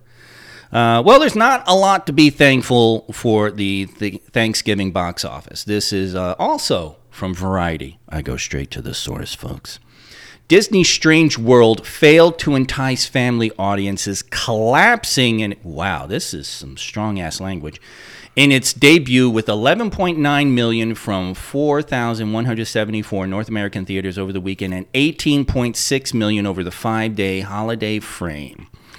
It was expected to earn 30 to 40 million during its long weekend. It did not make up ground at the international box office where it earned 9.2 million Wow. from 43 markets for a global start of 27.8 million. That's a catastrophic result for Disney. Yeah, that's less than half of what they were anticipating making worldwide. Yeah, it, um, it, Disney's always been considered the gold standard in animation, and but the studio had stumbled in pandemic times with Lightyear, one of the few Pixar films to lose money in its theatrical run, as well as Encanto. I think that's the one you were thinking of, Matt, Yeah. uh, which didn't become a viral TikTok sensation until the musical Fable landed on Disney Plus. Yeah, that's where I got to see it. I had wanted to see it in the theater and wasn't able to. But yeah. So 180 million was the budget for Strange World. So it's poised to be another money loser for Disney unless business miraculously recovers in the next few weeks. Now the reviews on it have been decent. I just I will tell you from what I've just my movie going slash you know commercial spots for this film, there has not been much of a marketing push for this. Mm-hmm. No, I didn't know about it. I went to this isn't this is funny because we just talked about what'd you do during the week, Kristen, and um, I'm blanking because I went to a, a movie with Steve. and I can't fucking remember Can't what the remember hell what the movie. saw? I cannot remember what we fucking saw. I'm just hitting that age, folks. But I saw the poster for Strange World, Right. And I was like, "Ooh, that looks cool. I would actually like to go see that." So I was kind of uh, anticipating it coming out. So this is this is like really uh, really sad. Well, It's I mean- not surprising to me. I remember earlier this year seeing trailers for it. I but- haven't but- seen shit. It's well, not I, I saw the trailer. Yeah, I saw the trailers for it, but I don't remember any kind of announced date when it was releasing. So when Thanksgiving weekend hit, I was surprised. I was like, "Oh, I didn't know that was out yet." So I had no idea when it was going to be released, and then after it was released, I still didn't know it was in the theaters. All right, think about it. These that movie is made. It's geared for kids. Okay, Right. So the most of the people who are going to see it have kids, or they're bringing their kids, or they are kids themselves. Um, those those kids could just as easily be entertained by something that by that movie when it comes on streaming. Right. And the cost to take a kid to the movies, first off, you got to make sure that you know they're going to be entertained. They're actually going to sit there and watch it. It's a giant pain in the ass for to, to wrangle up a bunch of kids and put them in the theater. Oh, yeah. and you know school night and all that. Plus the cost of popcorn and soda and milk duds or whatever. You know, it's it's a lot. Or parents can spend that fifteen bucks or what I don't know how much it is a month. Sit them down in front of the TV mm-hmm. eat food at home, buy popcorn from Costco, and call it a night. Now, if I'm going to go to the movies, it's going to be for a big blockbuster film like uh, Black Panther, like I just Right. did. I don't see many movies in the theater because a I don't like people, and b I don't I don't like the, the cost of of uh, of the seats. Where I could just watch it on one of the many streaming services that I already own. There's so much good good m- movies and TV and whatnot on, on the streaming services. I got now I have the I have the luxury of picking and choosing what I want to see in the movies because I know it's just going to end up on Netflix in a couple of months or something like that, mm-hmm. or Disney Plus, or Hulu, or what, or Amazon, or what all the services I got. I have two words for you, Barry. Discount Tuesday. Several theaters here in town do a Tuesday discount. Talk about the welfare theater. No, I'm talking about your first run theaters, Galaxy Theaters, yeah, yeah. Cinemark. Um, there was another one I saw recently. I'm trying to, I'm blanking out on the, the theater chain name, but I know those two for a fact. They do discounted movie tickets all day long on Tuesdays. So not just your matinees, although the matinees are significantly cheaper. Yeah, I think I, it's, I, I like think the it matinees runs on like, like Sunday. five, six dollars for a matinee versus like nine dollars. Oh, Deb and I used to go to the matinee movies the on evening. Sunday and then get like breakfast or whatever Yeah. before or after, and that was a that was a good time. But uh, we stopped going to the movies a lot. Now she still she still likes going to the movies. I like going to the movies if it's a good enough movie to go and see. Well, right. Uh, I'm not gonna go see. What what was the name of the, the Disney movie? Strange World. Strange, Strange World? World. in the theater? No, uh-uh. No? Of course, I'm not going to go see Disney movie no matter what. But I did see The Incredibles in the theater, and I would not go see it in the theater now when I got so many other choices, and COVID's still a thing, and it's just you know forget it. So to, for them to expect it to make a gobs and gobs of money when the marketing, like you said, isn't there, it's Yeah. just not a thing. Yeah, that just was I. I that's just my perspective, but I feel like there was not any kind of marketing push to let people know that it was in the I, theaters. I on didn't know anything weekend. about it. I didn't know anything about it. So, next item. Barry, I was thinking of you when I stumbled across this because we gave you some shit last week or the week before. And when, the week before that, and the week before that, when you made a before comment about something, and there might be something to what you said. Oh boy, This we is from the Wrap. Don't gang. validate him. Yeah, I know. Marvel Studios Black Panther Wakanda Forever. You gonna say it like that every time? Yeah, no. We're, uh, you know, as Jeff said, we're problematic as enough. I'll leave the racist stuff to Matt. So, uh, wow. you son of a bitch. Uh, we're introduced to a fearsome new villain named Pollock over here, I Namor, swear to God. played by Mexican actor Teno. Uh, I, I've never heard Try it. I never heard it pronounced, but I'm Have gonna a Todd venture moment. Tenoche Tenoche Huerta. That would be my guess. Uh, Namor, Na- hmm, good. I get Tenoche Huerta, Namor? and then I And then you- blank on you uh, get Namor. screwed up. Namor comes from an en- undersea community. His life's defined by subjugation and colonization. At one point, he explains the origin of his name. If Amor means love, then he's an outcast, a mutant. Sin amor. No amor. So Namor. He is without love, a loner. Uh, he is also a loner, L O A N E R, because Marvel Studios doesn't actually control the character. What? Really? The situation around Namor harkens back to the pre Marvel Studio days. Um, before they made Iron Man as its Yep. own independently produced film, the company was in the habit, to say the least, of licensing, selling off rights to characters to other studios, X Men to Fox, Spider Man to Sony, etc. Namor is one of the ones that is still controlled by another studio. Universal. So, Really? not that Namor won't be back in the MCU, um, as a Wakanda Forever producer Nate Moore confirmed in the Wrap, he can return, but Disney will not be able to produce a standalone movie about the character. Just It- like with the Hulk. It's similar to Jeff's one step ahead of me on this. Uh, this uh, Namor's situation is similar to Marvel Studios' deal with Universal for Hulk. Neither can star in his own movie because Universal Pictures has the right to both characters, and he can't appear by himself in marketing materials unless it's part of a series of posters. What did Universal do with Namor? Uh, wow. Nothing. Yeah, you know. Well, you know, you It's wait the from- nature of the deal. I, you know, well, yeah, they're not going to let go of it, even though they don't have any plans. And probably what they're going to hope for is name, uh, Namor. Jesus Christ, Marvel creates some kind of buzz about the character, and then maybe they consider exploiting it. But what what, what did Namor come from? Was So It's a it's a Marvel comic. yeah yeah, but, but its own. yeah, yeah. It name it the Namor with the Human Torch Oh, I know that. is one of the two original Marvel superheroes. They both debuted in Marvel Comics. Human Torch. So, mhm. You mean not Fantastic Johnny Storm. Four? No, not- Human Torch was around Jim long Hammond. before. Yeah, Yeah. long before Johnny Storm. Really? Yeah, Later yeah. on, Johnny Storm became the Human Yeah, Torch. yeah, I yeah. did He- not know he that. took that name, right? Yes. So, I mean, Kirsten knows more about it than I do, but even I knew that. Ooh, look So- at you. Trivia night over here. that. so it affects your friends, us. kids. Uh, as uh, Moore said, it affects us uh, more in how we market the film than how we use them in the film. There really weren't things we couldn't do from a character perspective, which is good because clearly we took a ton of inspiration from source material, but we also made some big changes to really anchor him in that world in a truth that publishing never really landed on. I would argue in a big way. So I think. Uh, uh, wait a minute. Here we go.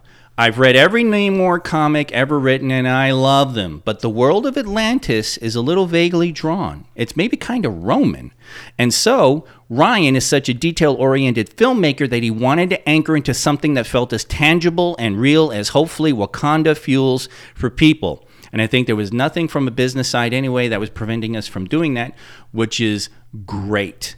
So I think, uh, Barry, it's not directly like a copyrights issue on the word Atlantis, but I think that the whole angle with Universal holding on to Namor actually might have affected some of that thinking. You know what? I like how it turned out a lot better than if it were Atlantis. I Yeah. think the whole Mayan angle is awesome. It really is. It worked for me. Yeah. they made it work. They made it work. It, I, I think that you know, I, I regret Atlantis is not there only for nostalgia purposes because I really it worked for me. And Thank it doesn't you. confuse people between DC and uh, Marvel because you know people will be confused. which is ironic because Marvel did it first. I know.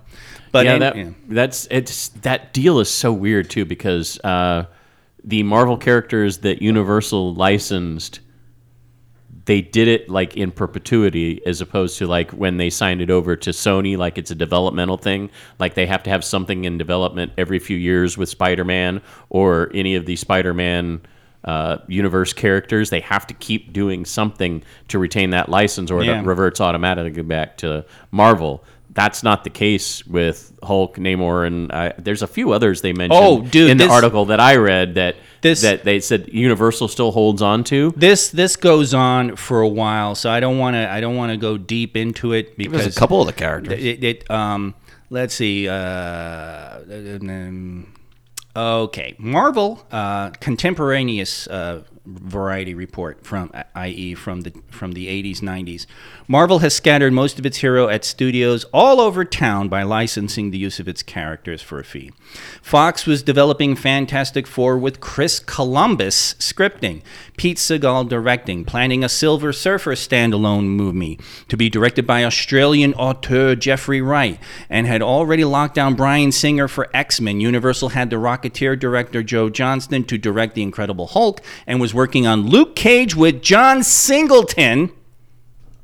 That could have been hmm. something. And the report also mentioned David Goyer scripted Venom at a New Line Cinema along with Doctor Strange.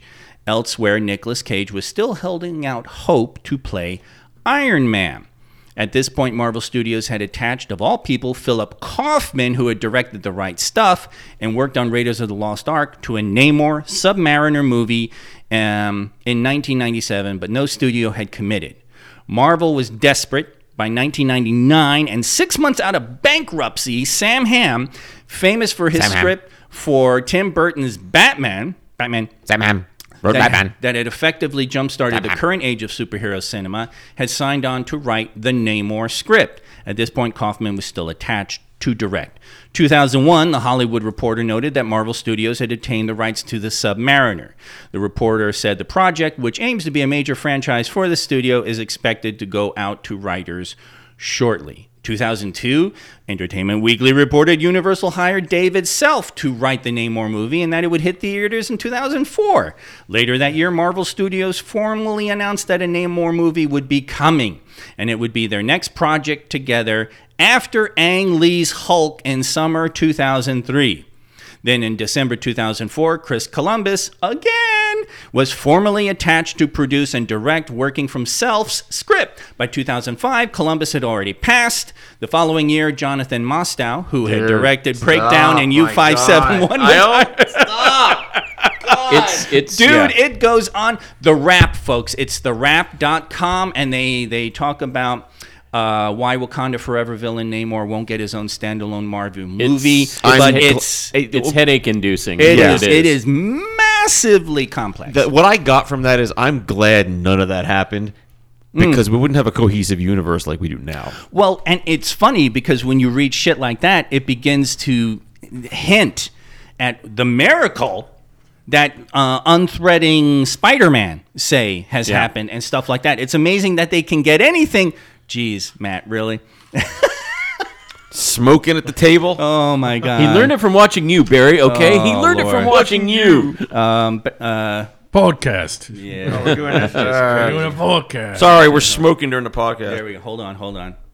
There we go. We'll get that up on the layer. yeah, uh, Barry bought a pack of candy cigarettes. Barry bought a 24 pack of candy cigarettes. The, Oh the my old God. school ones, the one that s- tastes like uh, Chalk. slightly sugared chalk. yeah. So there you go. So Barry, you were kind of, sort of onto something when you uh, when you had speculated what the hell, why the hell wasn't it in there? Although I agree totally with you, it it totally worked. Yeah. they really made it work. It was very cool, actually. Yeah, I loved it. Um, by the time this episode drops, ladies and geraniums, the Willow TV series will have dropped as well. Absolutely, I've been looking forward to this one. So, you know, everybody, uh, everybody, you know, loses sleep wondering what happened after Willow the first Good, Willow. yeah.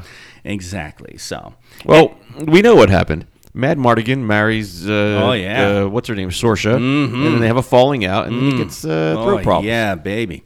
Uh, the original, uh, and which actually did happen. So, In real life, folks, look it up. Uh, the original Willow film seems like the first act of a larger story, right?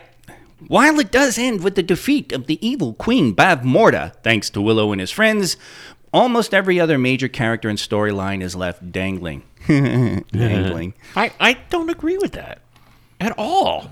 Wow. Well, just listen. The whole film is predicated on this small child, Elora Danan, being chosen the chosen one who'll save the world.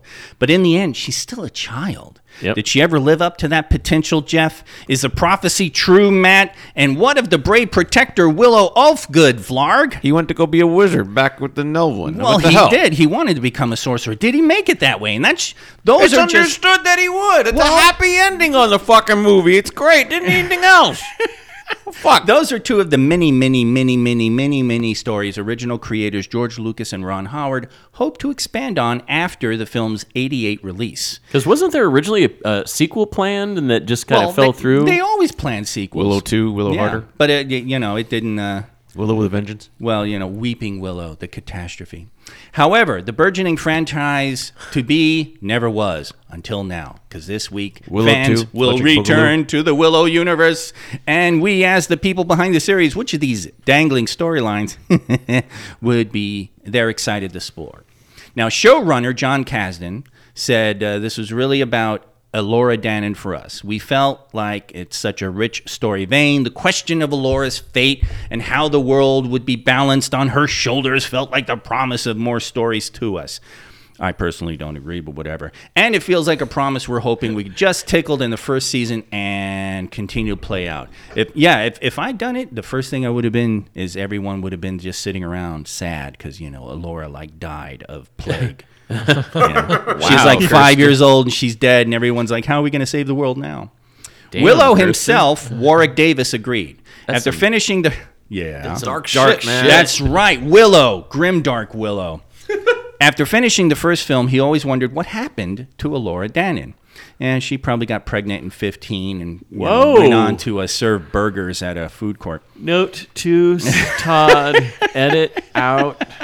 Wow. Nah, leave it. Oh, leave it. So we he, all know that vitamin K is uh, That's bitter, right. dark man. There you vitamin, go. vitamin, vitamin K. Oh, don't you dare. Aluminium. Vegemite K.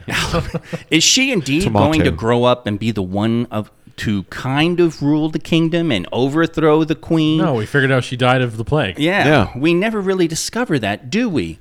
Davis was also interested in finding out about his character's fate. Does he indeed become a sorcerer? Can he actually learn to do magic? Trailers seem to indicate Nothing to do with yes. uh, we're going to pay you to reprise your role. oh Nothing. my god, That didn't Man, hurt. man, Nothing- man, nothing, nothing. yeah, no. Would you like? Would you take this briefcase to read? Yes. Not for nothing, Matt. Good lord. So Davis told us If I were a famous actor, I would want all my paychecks to come in the form of, of a briefcase full of money, he, yeah. gold Krugerrands or whatever. That's right. I want to be paid in Bitcoin.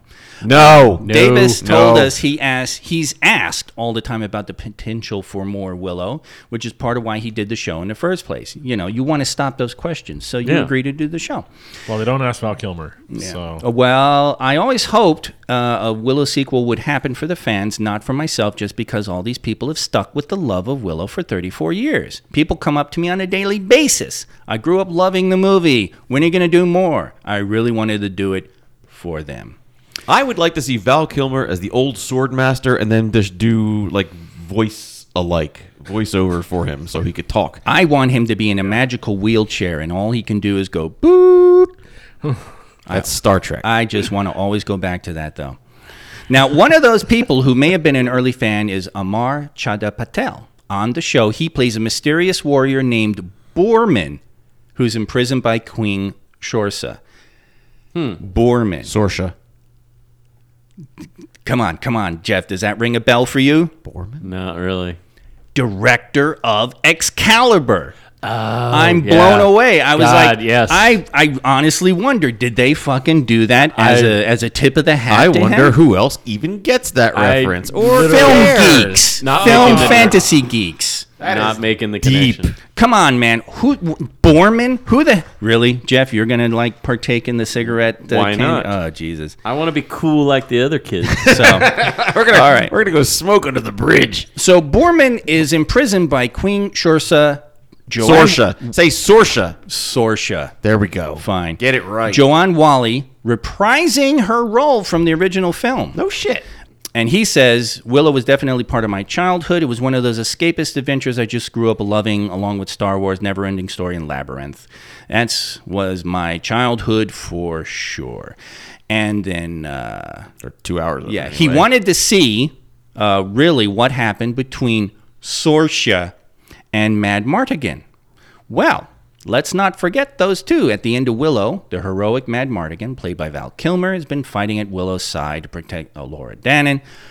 Sorsha falls for Mad Martigan, becomes queen, and basically adopts uh, Laura. So it sounds like everything's like really cool, Yeah, everything was wrapped up nicely. but apparently it's not.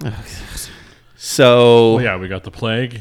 Two yeah, weeks after. there you- two weeks after. two weeks after the shooting of Willow. that would be great. Oh my god. Kasdan said he tried to get Kilmer to reprise his role.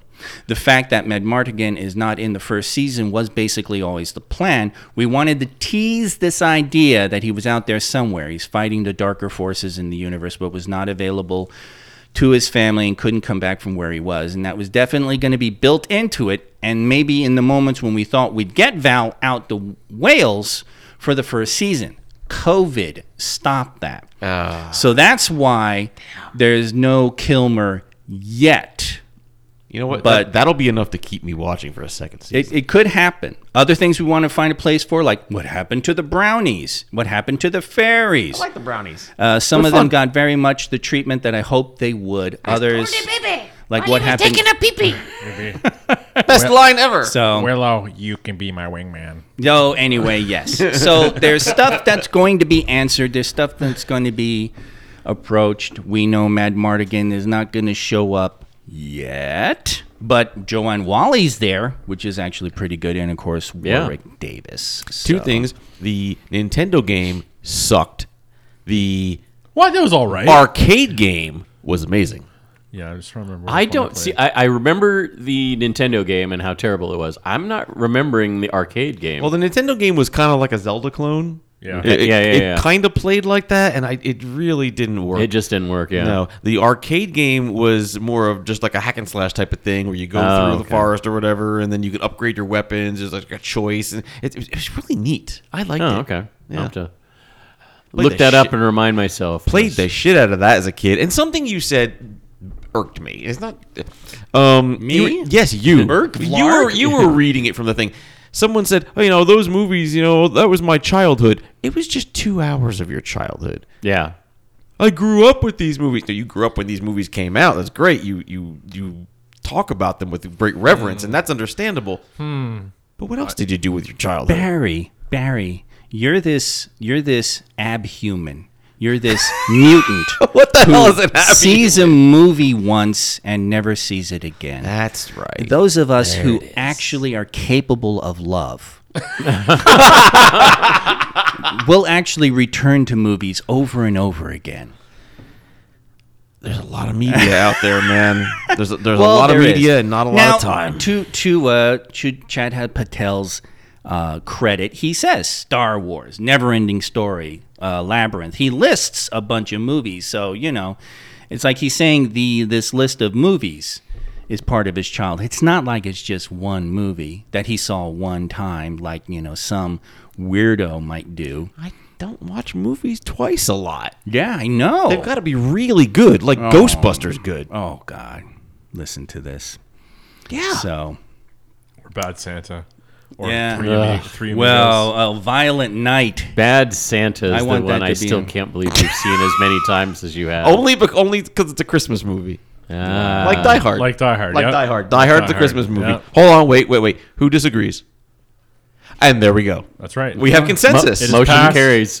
Die Hard is a Christmas movie. Yes, it is. I'm fine It's with been that. established. I Some, thi- I somewhere Deb is screaming and she doesn't even know why. She's Yeah. like, "What the fuck is going on?" I'm going to Lethal text her right Weapon now. is I'm going to say Christmas Die Hard movie. is a Christmas movie. Let's see how long it takes for her to actually get back to me on Yeah. that crap. She probably ignore me.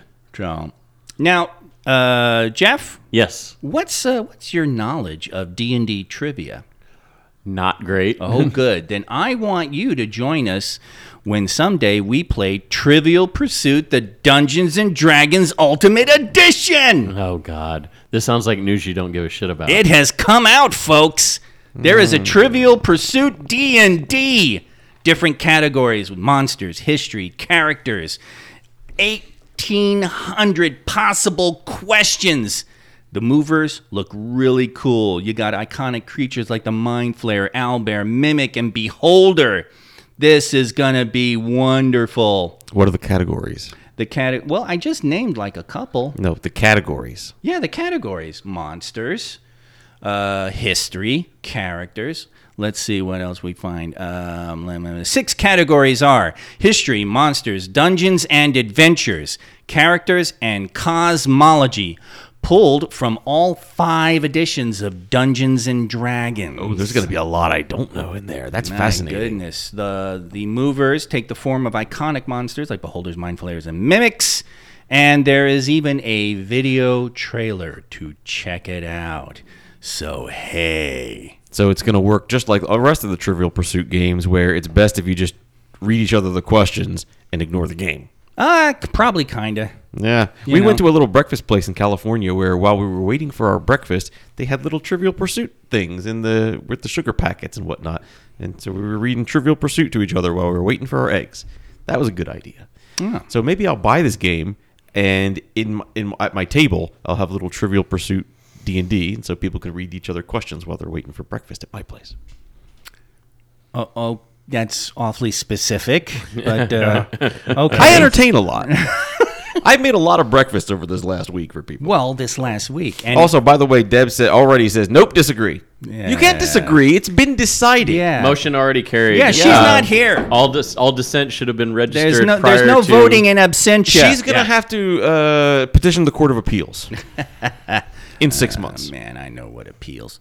All right. So, do I have anything else to talk? Well, we mentioned Strange World bombing. Yes. I'm actually very disappointed in that. So, I don't know, man.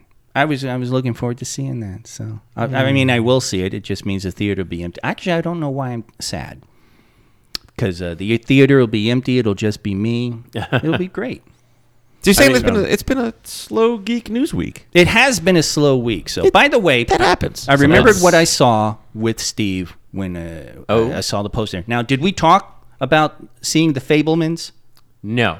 Okay, I, I, know Steve like tagged me or something. Said you, Okay. you definitely need to see this movie. I had All already planned yeah. on seeing it. We saw the Fabelmans. oh, sorry, no. Darren's the one that messaged me and said I need to see so it. Sorry. th- that I kind of enjoyed. That was a, it's a fun semi autobiographical movie of Steven Spielberg. Right. His family issues, him getting interested in film, uh, becoming a little film artist. It basically runs up to when he uh, starts working at uh, Universal. yep. So it's actually a fun movie. It's very entertaining. Um, I definitely recommend seeing it. It's a nice little flick. Michelle Williams is great.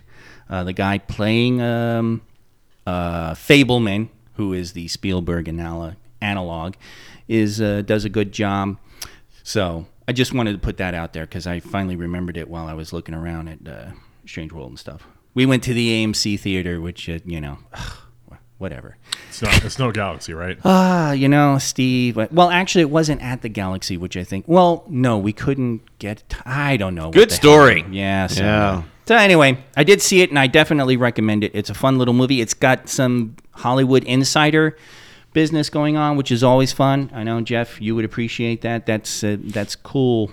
Oh yeah, there's another movie coming out that with the Margot Robbie, uh, Babylon, right? Yes, that's, gonna be like the Hollywood That's like insider a Hollywood thing. insider thing. that yeah. looked interesting. That does. That does. That looks. if uh, you do go, go see the pretty- Fabelmans and you're interested in the actual story on Spielberg, because it is one of those truth is stranger than fiction kind of stories, like how he got started in the movie industry. Mm. Uh, there was a documentary from 2017, so what, five years ago, uh, called Spielberg. It's on HBO Max right now. Um, it's really a fascinating tale of how he got into the biz. Like he he talks about sneaking onto the Universal lot and basically pretending like he was supposed to be there. Yeah. Uh, Which is kind of funny. I, I- hiding around on sets and then you know quizzing uh, directors of photography and and you know talking to people of you know oh how yeah, Yeah. how are you doing what you're doing and and basically learning almost like on the job training Mm-hmm. without actually being an employee at Universal it's it's really a fascinating tale Yeah, didn't he actually uh, squat in an office? He actually Yeah, he- he took an found an empty, empty- office yep. and just used it. Yep. and it was really funny. And of course, this movie doesn't go there at all, Right. which I found just kind of like, why didn't you do that? You should have. That would have been fun. So it did have a fun meeting where he meets uh, John Ford, and uh, that actually becomes an interesting. It's amazing because if you do that now, you would never become a Spielberg. You'd be In jail. In jail. Yeah. Yeah. Charged for trespassing. A whole bunch of shit. Blacklisted from Hollywood. They- Yeah. But back then, oh, don't do it again. Yeah, really. well I, Let, us give him an episode of Night Yeah, Gallery to do. let's see what he can do. Oh, I've always told people fake it till you make it. You There know? you go. Every Right. every job I've ever had, I I've been sort of qualified for. Told them I was Mm-hmm. fully qualified for it, and learned it as I went. Well, you also have to remember in the you know 60s and the 70s, Universal was on the verge of being a failed studio. Like they'd kind of basically tapped out a lot of their creative uh, licenses, and they were not making a lot of money, and they're not putting out a lot of films. They were mostly renting the back lot to other productions, which they still do, but. Uh, so it was much easier to sneak onto the Universal lot back then uh, it is nigh impossible now. Oh, the, the, the security is just It's- increased. If yeah. anything, because of the uh, secrecy surrounding Yes. movies now, they don't want anybody. Because that's Exactly. that's it, it's not about a filmmaking kid grabbing an office and pretending he works there. Yeah. It's about that fucking video vlogger who's going to be running around taking taking uh, shots and uh, videos and, movie, and ruining yeah. movies and, and teasing and and trolling and shit like that. So that's what that's what's going to prevent that. In But- fact, uh, Spielberg's well, when Jaws came out, that was one of the first blockbusters. That was one of. It's not the only one of, but it's one of the many things that helped turn That's right. it, the fortunes around for Universal. They, uh, they, they. I remember Alan Ladd and the other guys looking at that movie and watching the test screenings and like, this might be something. Let's go crazy and let's release it. Ready for this, Jeff? Yep. On 400 screens at Yep. one time. It's incredible. I mean, Yeah. back then that was monstrous, which is really funny because now it's just like nothing. Well, you think about it now too. Like you were lucky if your if your town had one movie You theater. had you sometimes had to go out of town to watch a Yeah. movie. and and you were really in a a popular city if your movie theater had more than one screen. Yeah, yeah. Uh, in fact, I do remember when I was growing up, the majority of the theaters uh, that I went to as a kid didn't have more than three screens, and yeah. and there was only a handful of them in Wichita. So Yeah. No, my my neighborhood, which was a small, actually small suburban neighborhood, had a two screen, and people were just like, "Woo, that's something."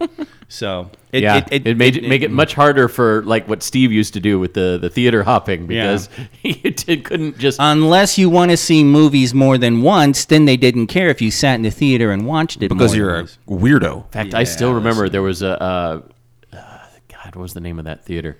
I remember this theater opening up, and it had five screens, and everybody was freaking out because all the other had two or three screens on it. What do you do? And How it do you opened in do? front of a, one of the What do you malls. I want to say it was Town East Mall. My, uh, oh, no, it was Town West Mall. Excuse me. It was one of those crazy things. It's like, oh my God, five screens? What will they ever fill with content? I don't know, man. growing up, growing up in a city, never had that problem.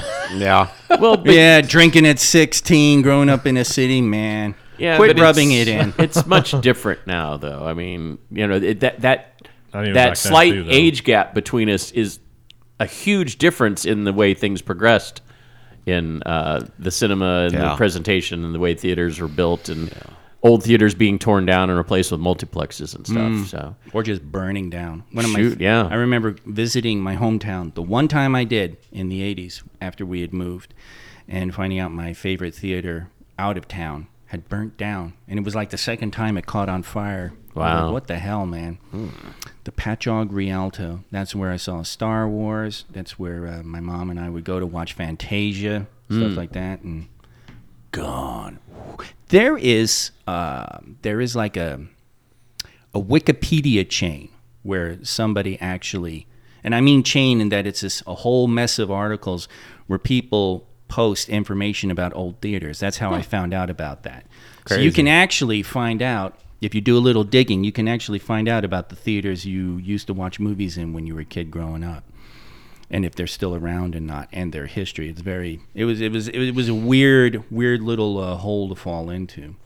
So I, saw The Godfather at the at the Chinese theater. Mm. Well, the Chinese theater, man, ah. that's the that's the place to go. God, that screen was enormous. It mm-hmm. just, just stretched the entire way, and the, that the seating, just, just the whole area was huge. Yeah, It's a long ass movie to see in the theater, but Yes, it is. damn, Yes, it one, of, one of the first movies I went to go see, I don't remember what the movie was, but I was at a drive-in. So it was in the middle of the ah. cornfield outside of town or the city, but you had to drive a little bit, and it had four four um, screens. And I remember watching people under the stairs with no sound.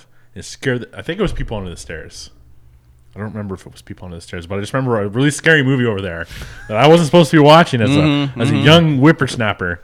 And Dude, being the- scared. the thing that- like, uh, blew my mind. because I'm watching like my, all my family's watching the one screen. I'm like out the side of the window watching the other one. horror one over watching the horror way in the distance. No sound, but it was still what I was seeing on the screen. I was like, "Holy shit! I'm not going to sleep tonight." There was a weird phenomenon, and I, I always thought it was a joke, but it actually happened. I don't even understand it. where some uh, like drive-ins that would fall on hard times, especially as we started entering into the videotape age, they would actually have X-rated movies. And it's like how the What? how the I, you know, the I fuck- vaguely remember that too. How Yeah. the fuck does a drive-in get away with X-rated movies? I I don't know, but I I, I That's funny, do though. remember that Yeah. Phenomenon. We we drive by and there would be the uh, the the marquee, you know. Yes. And it's always uh, quite off uh, quite off of the theater, but You're you like, drive "That- by and it something something rated X, and you're like, Yeah. what? Oh, Well, I thought maybe you saw movies the like- screen and your mom was like, "She's just caught in the w- dryer. Don't worry about it. I, Eyes forward, okay." I do remember like the marquees because the marquees always cracked me up. The the names for the films like Ramboner Yeah. or Yeah. uh, you know uh, God, Rambo first Mm-hmm. uh, Bukaki. Yes, stuck in the dryer again, you know. But It's just like the crazy names that they would have on the marquees. Dude, 'cause but it was that was just like- before I really even knew what the fuck it was. Yeah. But And these were these were dilapidated because I remember Yeah. seeing some of the you know there'd be like a a, a section Missing, that yeah. peel, peeling down and shit like oh, that. Oh, yeah. it was funny. But well, you being in tornado country, I'm pretty sure like you know, squares are missing, right? Like There, so where I grew up in Wichita, the the house that we had, there was around the corner from where we lived a drive-in theater that I don't remember ever being open in the entire lived time I lived there. It was always like teetering on the verge of reopening. Like somebody bought it and was gonna, you know, renovate it and reopen it. And I remember that the final nail in the coffin for that place was we had uh, a tornado go through that area and it didn't directly hit it but the wind damage was high enough that it tore up a lot of the there were three screens because i remember we drive by them all the time. You could see the screens just sitting there. Um, and what they ended up doing was tearing that down and expanding the golf course that was right next to it.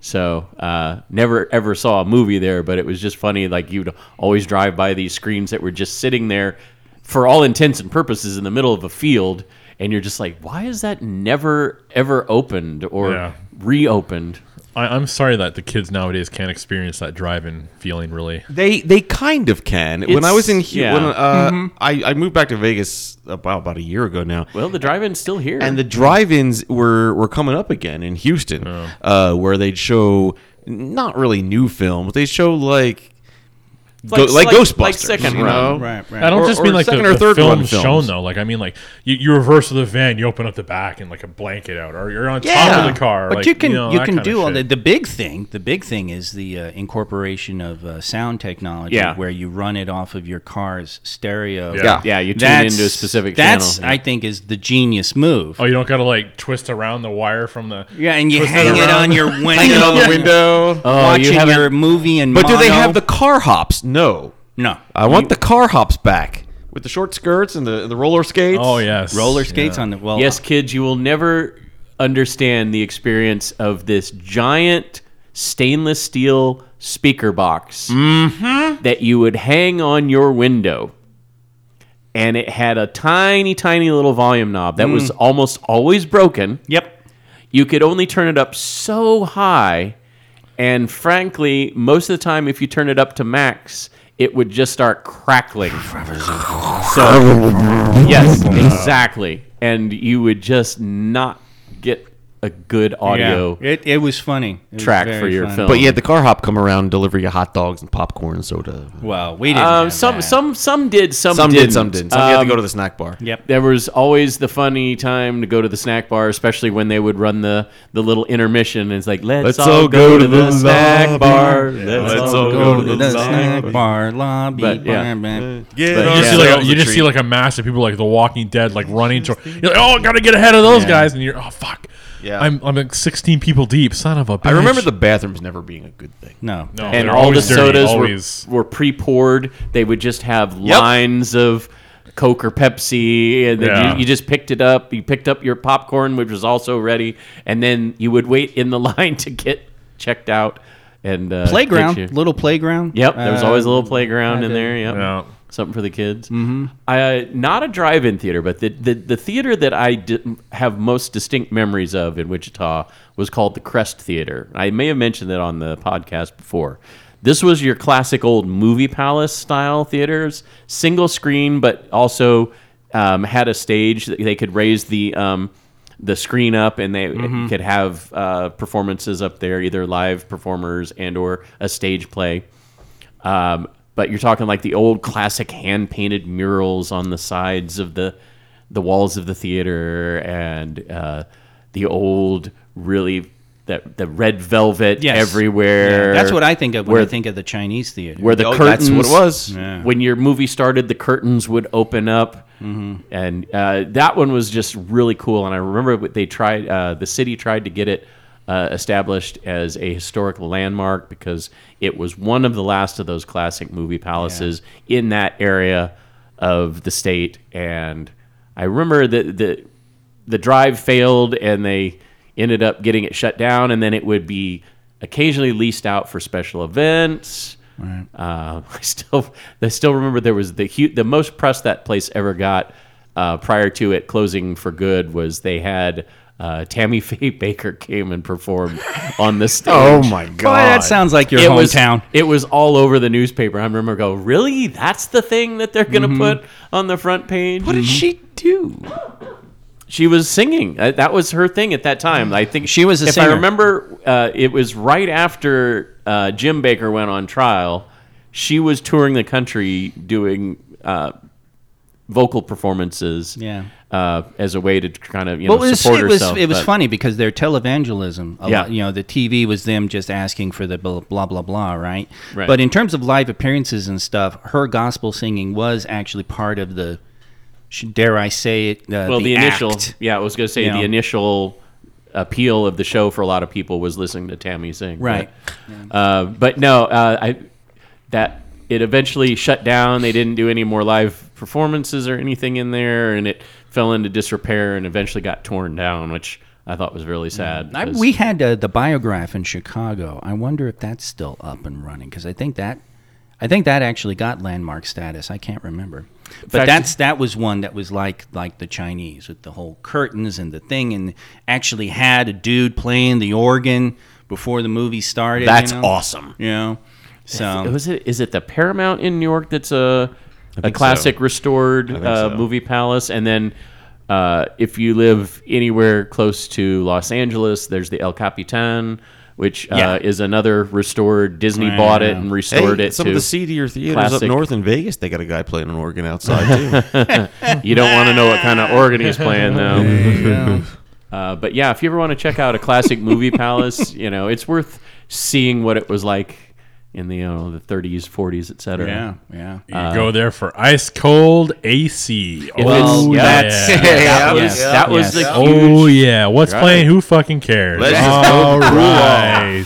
I will warn you. Men are there with hats and you know trench coats, reading the newspaper. And, no, they're getting their news from uh, The newsreels, yeah, Newsreels. yeah. Dateline. oh, the Chef's Dateline, Chicago. That's Yeah. right, I will warn you though, if you do go to a place like the Capitan, El Capitan, uh, and you have long legs, be aware that it's an authentic restoration. So the chairs are the old, springy, uh, folding chairs that So don't AMC. have a All right, lot cool. of that don't have a lot of leg room between you and Yeah. the row in front of you. Oh so yeah, I used to slump down and prop my feet up against the back of the chair in front Yep. of me.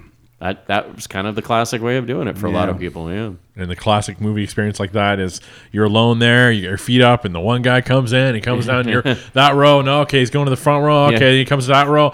No, no, you fucking well, what the fuck? Fuck you, you motherfucker, right in front. Right in front of you. I always hated that. It's like you can sit anywhere. Why are you sitting right in front of me, Yeah, yeah. asshole? Yeah.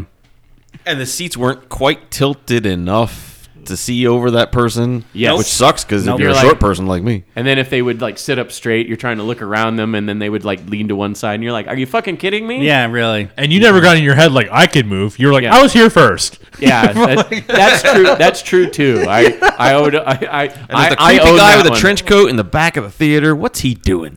I, I will Playing own, the organ. I will own the not moving because at that point it was you're staying in your chair out of spite. It's like you fucking sat in front of me. Now I'm gonna Yeah. sit here and you're gonna move.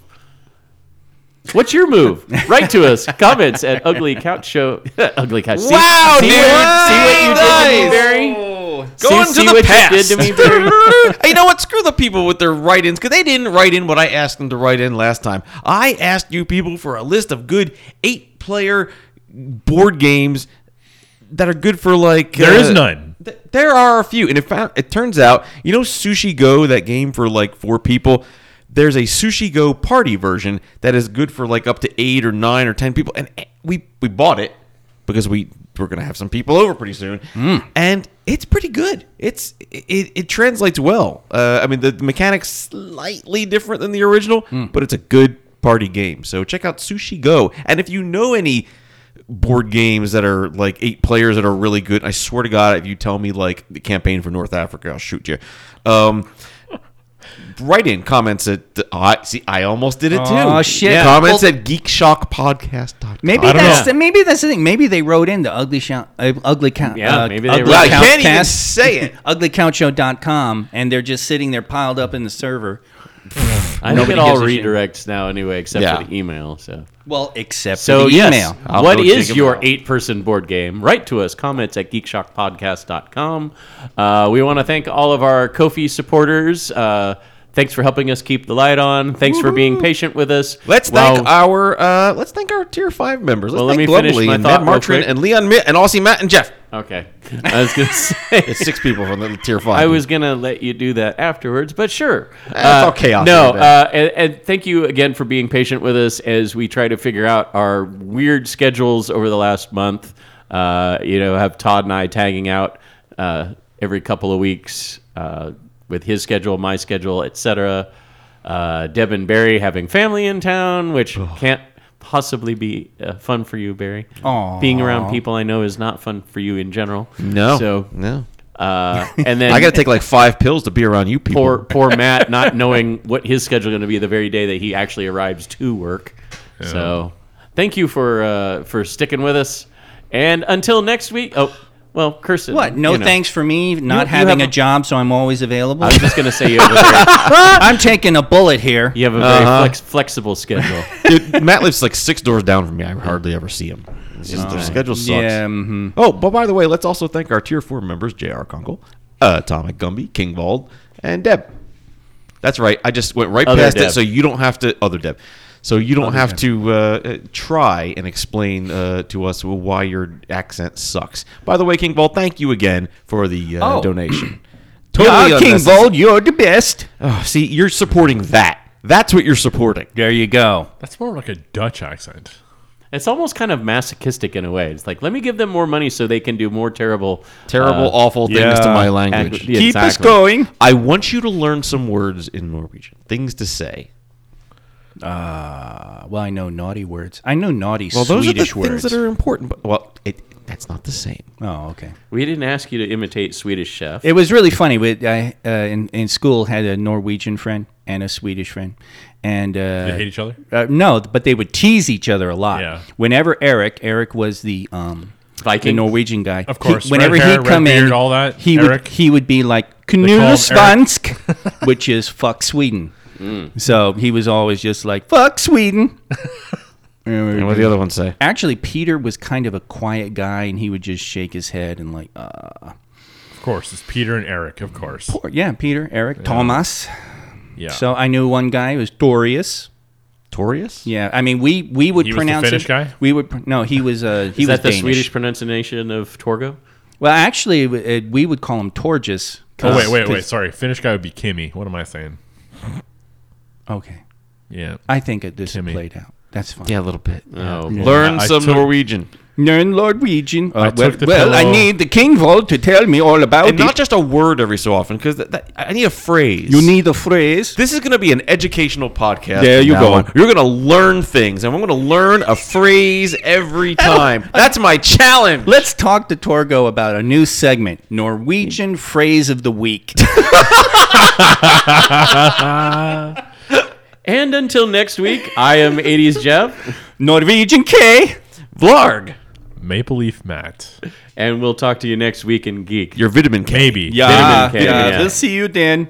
Maybe. Maybe. Maybe. Maybe. Oh. Who knows what group of us will be Man, on the Who next knows right. what your mystery schedule Look is at look like. at Slavic mobster Matt there with his with Oh, his I'm gold missing chain my- and his Adidas. I got uh, another pack in my. Who knows what evil lurks in the hearts of men? Yeah, really. The shadow knows. Oh, Squatting Slav knows. That's right. Squatting Slav.